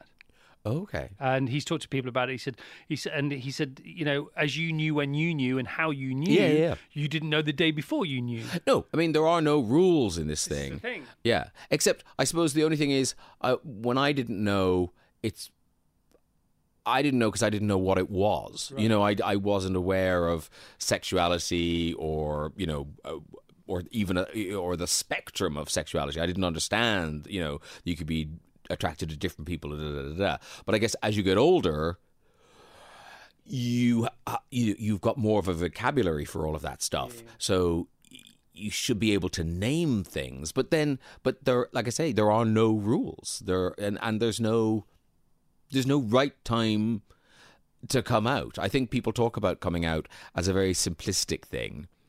Um, you know, I've come out now, and of course you don't. You know, you constantly have to come out. You know, even now, like I'm, you know, I'm kind of as gay and as famous as you can get, and even now, I'll still be in the back of a cab, and the cab driver will make some comment about, you know, the first sunny day and the women wearing flimsy dresses or short skirts or low tops or something, and as a gay man in the back of the taxi, you've got to make a decision. Will I come out to this man or will I just nod and smile and hope the, the conversation changes? So, that, you know, uh, those, you have to constantly make that decision Uh, about, you know, do I come out to my postman? Does he really need to know? You know, it's I think it's on a need to know basis. And I guess Philip Schofield got to a point where he felt, you know, people needed to know. Yeah, well, yeah, it was unbearable in the end, I suppose.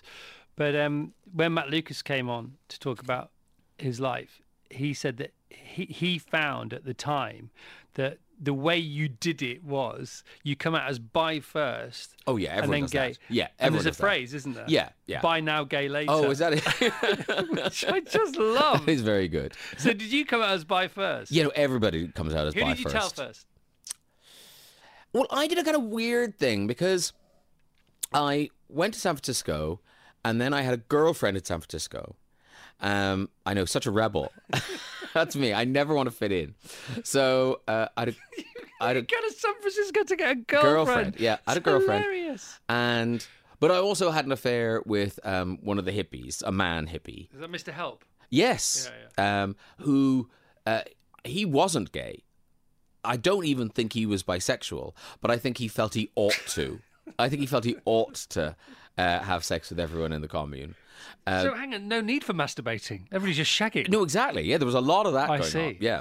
Don't masturbate, just shag. Um, so then when I came back to London, everyone just everyone just assumed I was gay.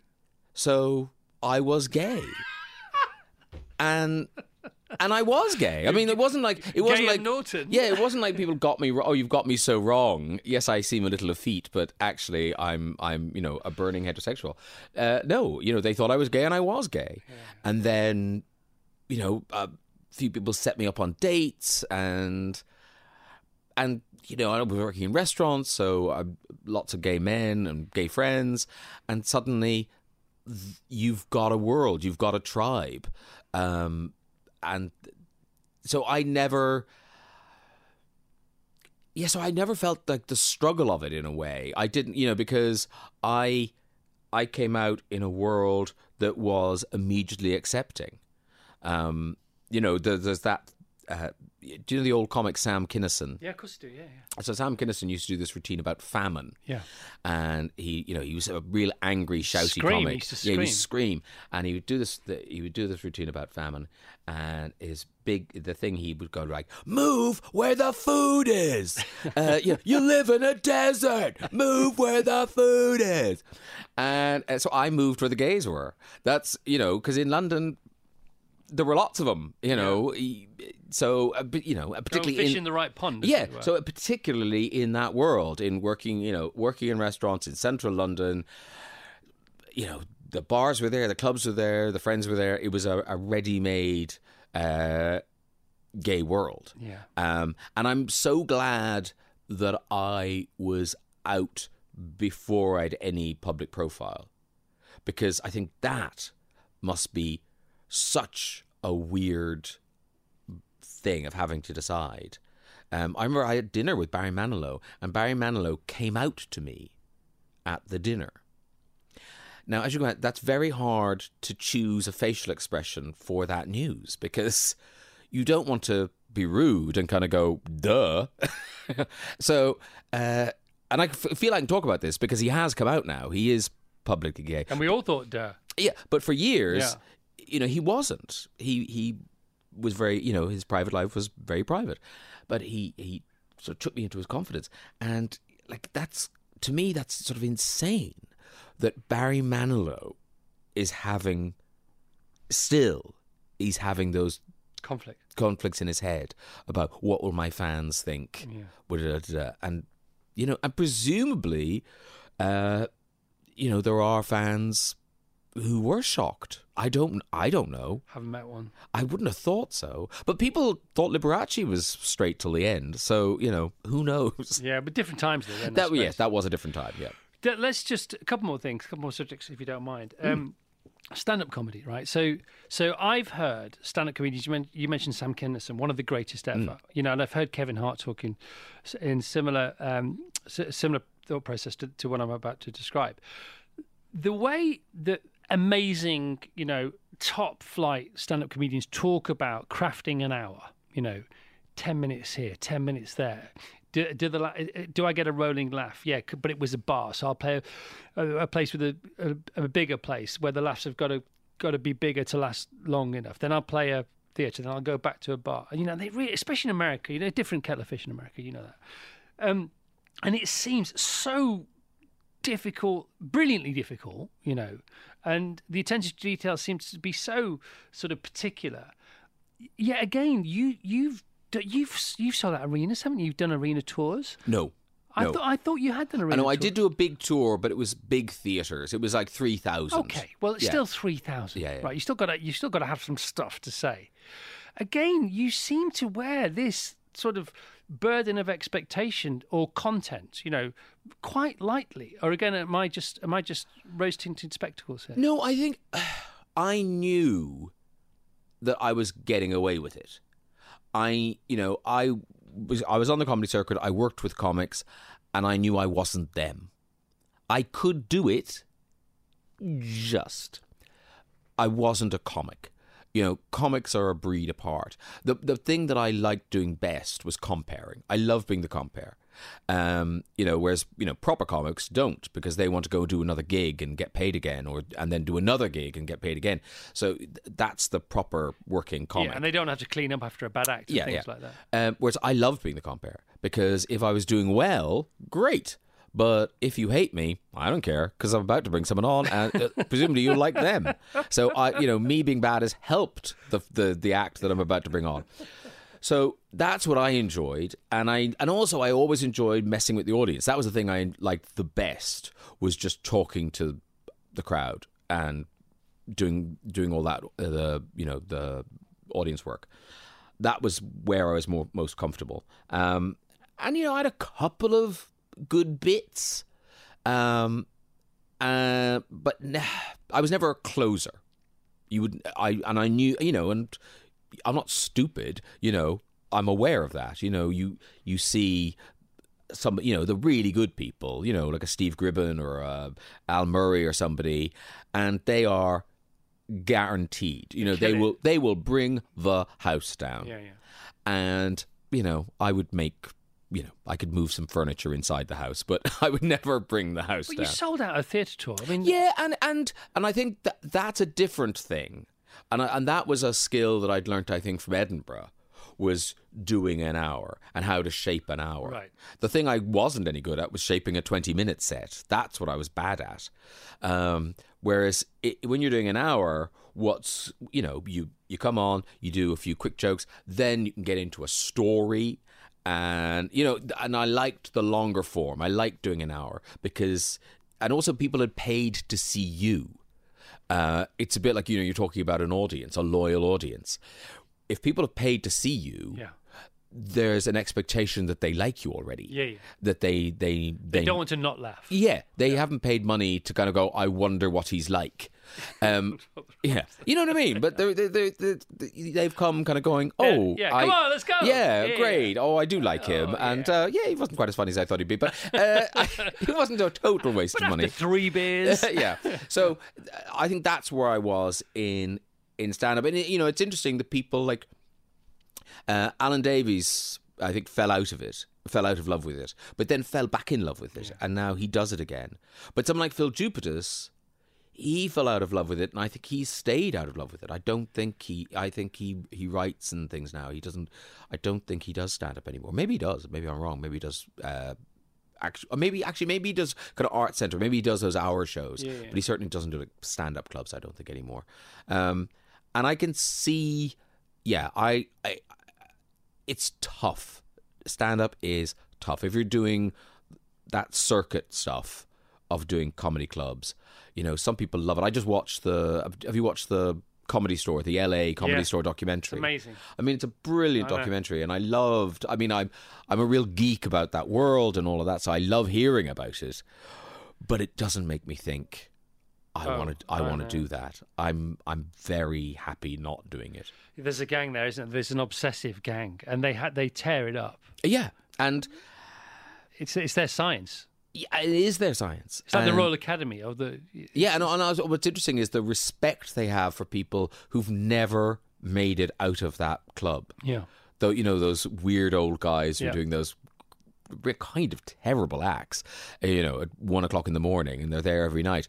But the comics have such respect for them Yeah, yeah. because they've kept going. The founding fathers. Yeah, What was yeah. name? Rita that owned it? I can't remember. Uh, uh, it the old uh. Mitzi Shore. Mitzi Shore. That's Mitzi right. Shore. That's right.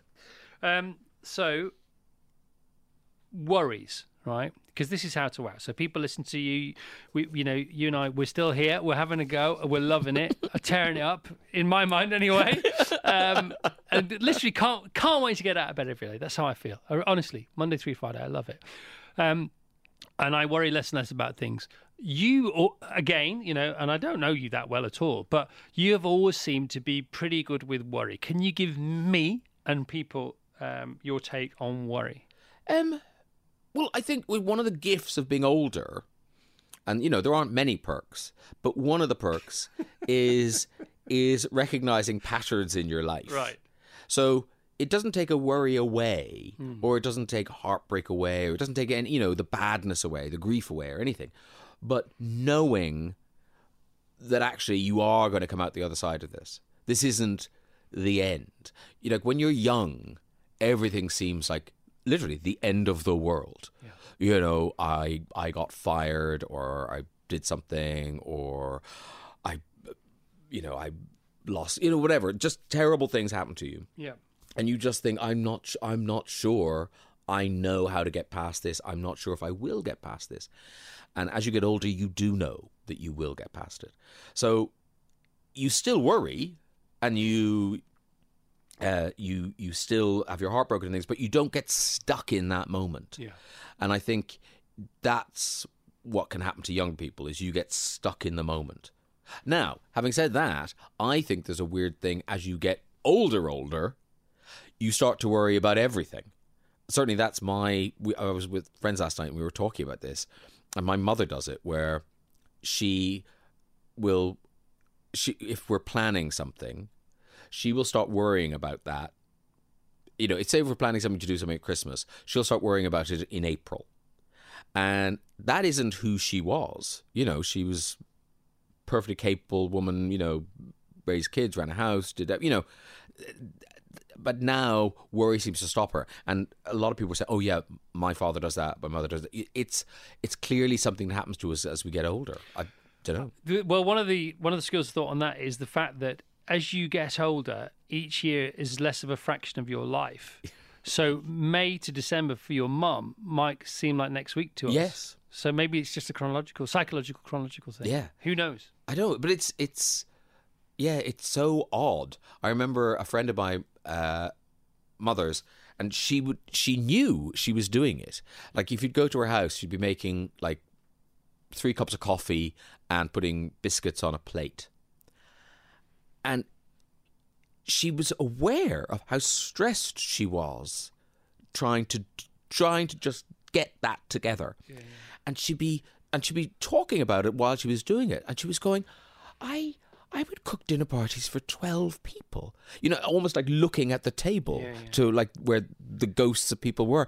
And uh, but not like thinking how did i do that? I am now defeated by three cups of coffee and a and a plate of biscuits and i don't i yes so we must all look out for that we must all look out for that, but also we must look to people like you know Sir Paul McCartney and Rod Stewart and Roger Daltrey, who I've talked to recently, um, because they are smashing it. You know, John Lennon would have been eighty. yeah You know, today's the 40th anniversary of his death. He would have been 80 this year. Paul McCartney is 78.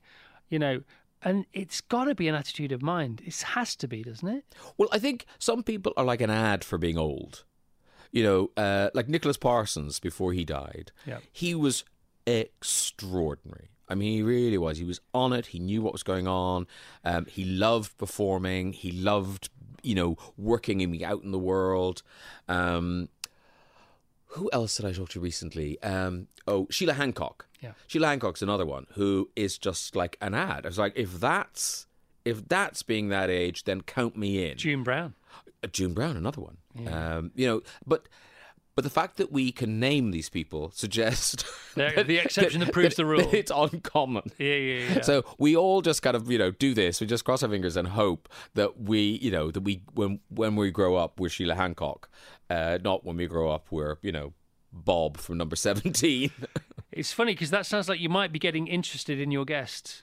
Be careful. oh well, I know, I, but as people, you know, th- Yeah. those are as people I'd Yeah. be interested in them. No, but so so I'm not trying to catch you. I'm just saying. I'm saying because you are good at interviewing, you know, and you did say that way back when, and we've all said things that were definitely true at the time and just definitely aren't true now because that's life. Yeah. From all your guests, such a cliche question, but I don't give a monkeys. Favorite guests of all time, top three. By the way, I won't hold you to them. You can change them as well. Oh yeah, no, I, and I will. I mean, the, the well, you know what it's like because you're looking for different things. I'm going to write one down, see if I get it right. Karen talking. Oh, okay, I'm going to write one down. okay. So there's the very famous people, Yeah. um, um, and they're kind of the big stars. So you get something. They bring something with them.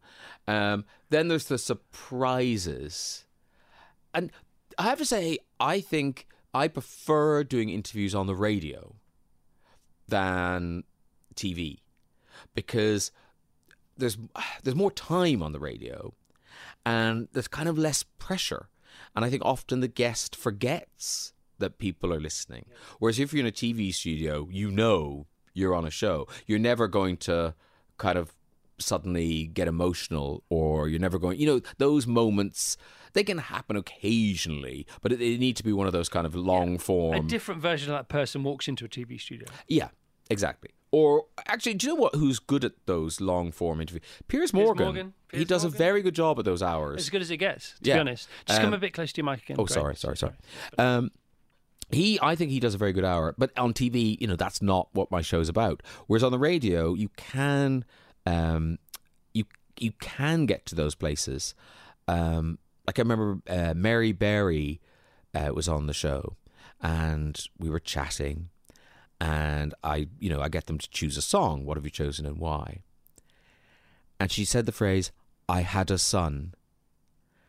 And when she said that, I welled up. She welled up. And because her son died a long time ago, she thought she'd be okay. She thought I can talk. I can talk about this. And in that moment, as she, I mean, when she was going to introduce Rod Stewart sailing because he loved boats, and I mean, it was just oh. And those moments are really special, and you feel like you've you've shared a proper intimate moment with someone, and that never happens on TV. You know, you have a lovely time and you have a You laugh. have a more intimate moment with the makeup lady. yes. Uh, whereas those things on the, yeah, um, I, I, I was going to name who's the nun who used to do the art, Sister Oh, Mary God. Wendy, Wendy, Yeah, Sister Wendy. Sister Wendy. Bloody hell. Forgot about her.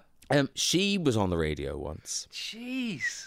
and and that, you know, I forgot where I was. You know, the world became so small; it just became the two of us. And she has this little, you know, she was like a sort of Beatrix Potter character, just you know, her little voice and da-da. And but mesmerizing. I, you know, I'm not religious in any way, but talking to Sister Wendy was a religious experience. Yeah, it, yeah. it it was sort of transcendental. It was extraordinary. Um, so those are kind of the interviews I lo- I love, but they're not. You know, I I probably wouldn't want to go out for dinner with Sister Wendy. Maybe I would. I don't know. uh, she also, you know, let's big up Delia Smith. Uh, do you know the story about Sister Wendy and Delia Smith? No. So, um, Sister Wendy li- lived in a caravan in this at the back of a convent, and and it was somewhere out in Norfolk somewhere, and she had to get to hospital every week, but for months she had to go for this appointment every week. Da, da, da. Uh, and she went to the Mother Superior and went, "Who? How will I get to the hospital? Who? who how will I get there?" And the Mother Superior rang Delia Smith, who lives close by, and Delia picked her up and drove her to the hospital and drove her home every week for months. And more people should know that. They bloody well should. Because isn't that what a lovely That's thing to do? And such a th- you know, and like it, it wasn't like she was on. It wasn't like she was on the one show, kind of going, "Look at me, I'm driving." It was just a lovely, quiet act of kindness, and I only know because Sister Wendy told me. Why, doesn't everybody know that story? Yeah, isn't that lovely? It's the best. It's the Yeah. best story Um, that I've yeah. never heard. So big up Delia Smith. Absolutely. I wrote down Dolly Parton. Oh, well, actually, and Dolly Parton would be one of my favorite guests. Well, I- it wasn't. You're just saying that to make me feel better no, about no, my guess. no. Like uh, I do adore Dolly Parton. Miriam Margolyes be another favorite guest. You know, there are those great, those great guests. Cher is another one. I love Cher. You had the audacity to choose your duet with Dolly Parton as one of your own Desert Island discs. you naughty boy. Graham Naughty. Well, you know, no one else was going to be using it, so Will you be bringing it to Virgin? I, I could take the only copy to the uh, desert island. This is true. This happened, didn't it? Yes, um, we did uh, a documentary uh, for Channel Four. Uh, that I mean, talk about how lovely Channel Four were. Would you like to make a documentary? Yes, please. Could I go to Dollywood with Dolly Parton And get paid for it. and yeah. get paid for it? So off we went, and uh, part of it was she just opened Dolly Splash Country, which you have to say very carefully. Uh, Next door to Dollywood, so she wanted to feature it in the documentary because you know Dolly Parton is a businesswoman. On top of everything else, she is she is a businesswoman. So she wanted to get the word out that she had a, a water park. So uh, she suggested, but this was her idea. She suggested that uh, the two of us would bob around a kind of, you know, one of those lazy rivers Yep. that they have in water parks. Yeah, yeah. Us in two rubber rings, duetting on islands in the stream. And it happened. We did it. And even when we got there to Pigeon Forge, Tennessee, and we arrived at the water park with our cameras, and I'm there in kind of my wetsuit, and everyone who worked there was going, Sorry, Dolly's getting in the water. yeah. And everyone was like shaking their heads. It's we were like, no, it was her idea. We didn't come up with this. We didn't ask her. This was her idea. She emerges from her trailer in a wetsuit, presumably a custom made wetsuit, um, with uh, a special wet wig. Um, Well, a kind of a, A loose. waterproof wig? Well, it was kind of a loose. It looked like she'd been swimming, Oh, so but it was yeah, funny. a special So funny. uh, special wig. And then, but the really interesting thing was, she had to wear these high heeled mules all the way to the edge of the water because she's been wearing those high heels for so many years, like something happened to the muscles of the back, back of her legs. Achilles. So if she if she tries to stand flat, she will just fall backwards. Oh my goodness. If she puts her heels they're down, shortened. yeah, she just falls backwards. So she has to No. stand on tippy toe all the time. So I guess it was a relief to be uh, in a in a rubber ring bobbing around a Well, lazy you had, river. did you have singing lessons for it? Um, I did. I went, but you know, I went to the lady who did the Spice Girls. So you know, my expectations were, uh, Stadium like. uh, yeah. No, what was her name? Um, uh, she had a great name, Pep Pepe or I Don't know. Pepe. Le- It was a very good name, um, but out in the country. But anyway, I did do some singing lessons. You would not know to hear it that I did singing lessons, but I did. That is very impressive. Uh, but it was, it was a, you know, that's a sort of a pinch me moment that I'm duetting with Dolly Parton. you nearly died once, didn't you? I did. Um, uh, uh, but a lot, I mean, 80, 1988. Did that have a profound effect on you? It did. Uh, you know, because it was a long time ago, I sort of, you know, can be glib about it now. But uh, it it put a lot of life into perspective. And I think it's. Uh, I think, you know, I was going into my last year of drama school, and I'd been I, and I'd been stabbed, and I'd lost over half my blood, and you know, I was in hospital for a couple of weeks, and you know, with funny drains kind of out of my side, and you know, because my lung it had internal bleeding, so my lung had collapsed and things, and it was all you know bad, and but what was great was people got so kind of sucked into uh, that last year of drama school of you know the casting and who got an agent and da, da, da, and this and that there. and I'm sort of sitting in the corner going uh, I nearly died so I'm really just happy to be here uh, so I'll play the waiter I'll you know I I'll play the old man at Yeah. the back of this thing I really don't care and I think it made me brave in an odd way Or fearless? uh, yes, like yes, maybe a little bit fearless. Not at the t- at the time, like when I came out of like, and I don't think I spoke to anyone. I think I was offered some counselling, and I didn't take it because, of course, you know, I'm a kid. Why would I need counselling? I'm alive. Look at me, I'm fine. But I remember when I came out of hospital and I lived in Queen's Park, uh, at the top of Queen's Park, and I remember being in the park and someone just walking towards me. And I remember like having a, f- a sort of freak out. Uh, just that someone was walking towards me.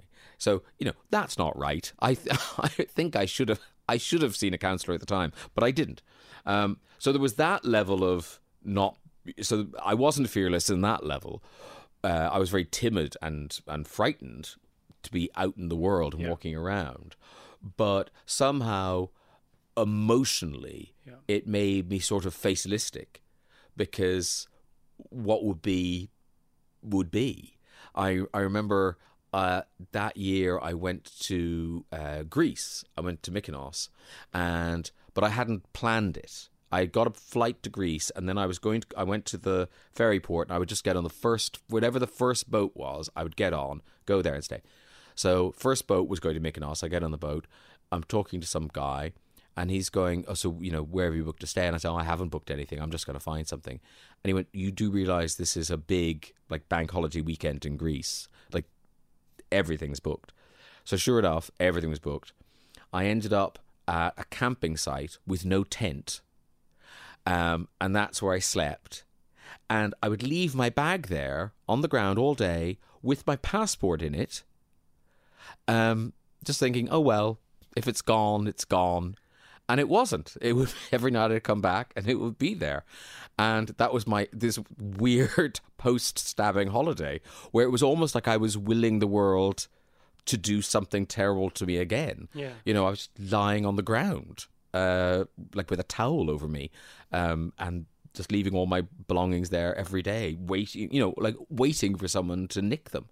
Um, and and so I don't know what that's about, but it's some sort of yeah, it, it's some sort of kind of going, oh well, if something bad happens, something bad happens. There you go. You, there's nothing. There's nothing I can do to prevent the bad stuff happening to me. So I'm just going to go.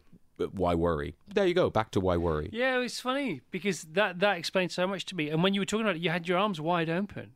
The- You, your body language could not be more positive. You were literally like this with Oh, your wow. hands above your head. Um, was it a passerby that saved you? Well, now, here's a weird thing. So I.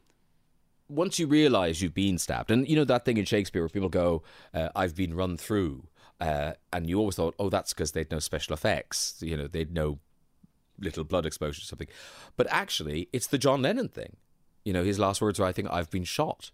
Because your adrenaline is so high that when you look down and you see a hole in you, you you a, you just go i've been stabbed. You like it's you're telling yourself that this thing has happened. So once you realize oh i've been stabbed then i'm like okay this is bad. I i, I can't go home. This isn't a band-aid. I need help. So i was ringing doorbells and shouting and nobody came. And then i and then you're very tired so the temptation is to lie down and to sleep but you kind of think, i can't do that. I've got to keep going. And then this door opened and there was a little old couple uh, at the door and i stood at their little short garden path and i stood by the gate and i lifted my t-shirt. I went like I must have been covered in blood, but I lifted my t-shirt and pointed and went, "I've been stabbed," and uh, they they helped me. They called the the thing, but the and it's and so many so many kind of really kind of profound things happen in that in those moments. So I'm lying on the doormat, um, waiting for something to happen, and you know, and and this isn't conscious. I didn't think about it, but I remember um, saying to the old lady, "Can you hold my hand?" And she looked shocked. She looked kind of like taken aback, but sort of went, "Okay," and she did. And that must be such a basic human thing that and it must drive so much of our life in terms of relationships in terms of uh, friendships and where we don't want to die alone that that is such a kind of a primitive thing in us that we we want to be with someone when we die. And because you know I, like that I do not want to hold people's hands. It's not something I do. Uh, but in that moment lying on that doormat I did.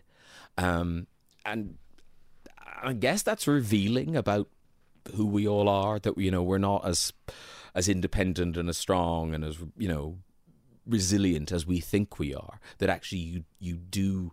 It's a it's a really basic thing that we want other people in our lives. Connection, Yeah. community. Wow. And um, did you think you might die then? Is that why? Well, because um, the I was going in and out of college.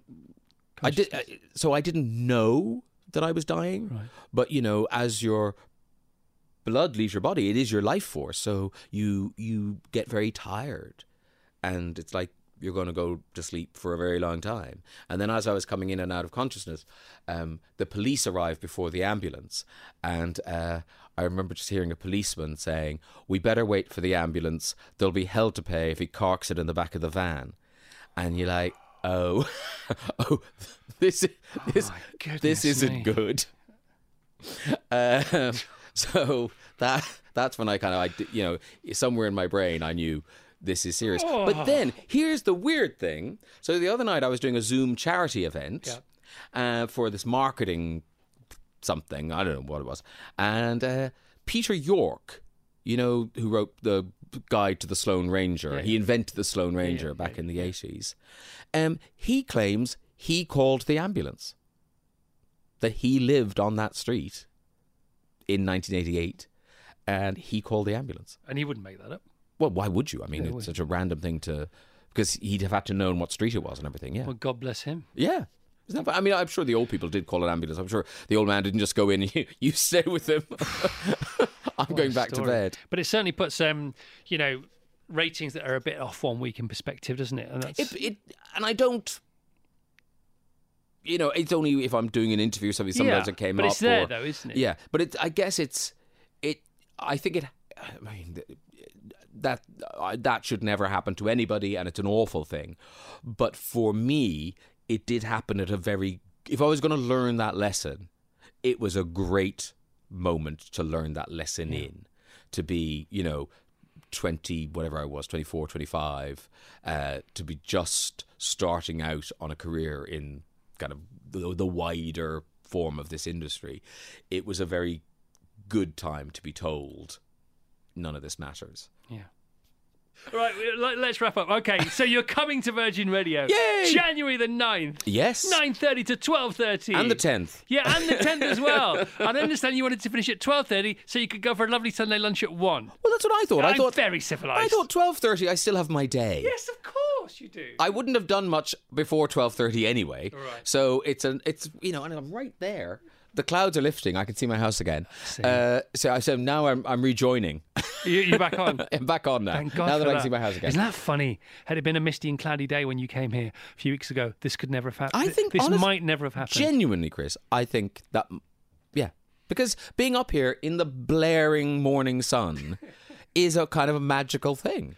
It's But- gorgeous. But again, it's back to your fate, isn't it? Fate. Fate. You get you, that whole thing about you know.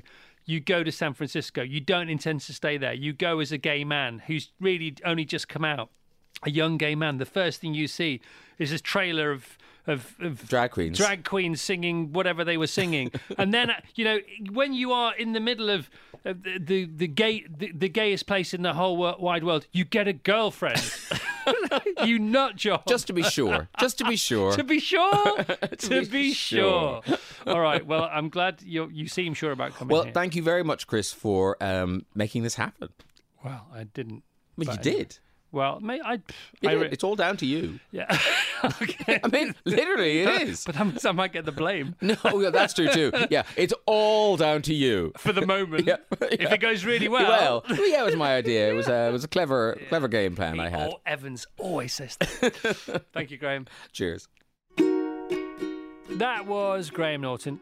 Isn't he great, Graham Norton? He should be Graham Norton. And today's show has been brought to you by Athletic Greens. Go to athleticgreens.com slash how to wow now. And if you do input the how to wow bit of that URL, you'll get a free year supply of vitamin D and five travel free sachets today. That's their special offer to you by us. Athleticgreens.com slash how to wow. Have a great one. See you next time. Ta-da. Oh, and by the way, I will be in conversation with Graham Norton at Life Lessons if you want to come. Lifelessonsfestival.com for tickets. Toodle pip.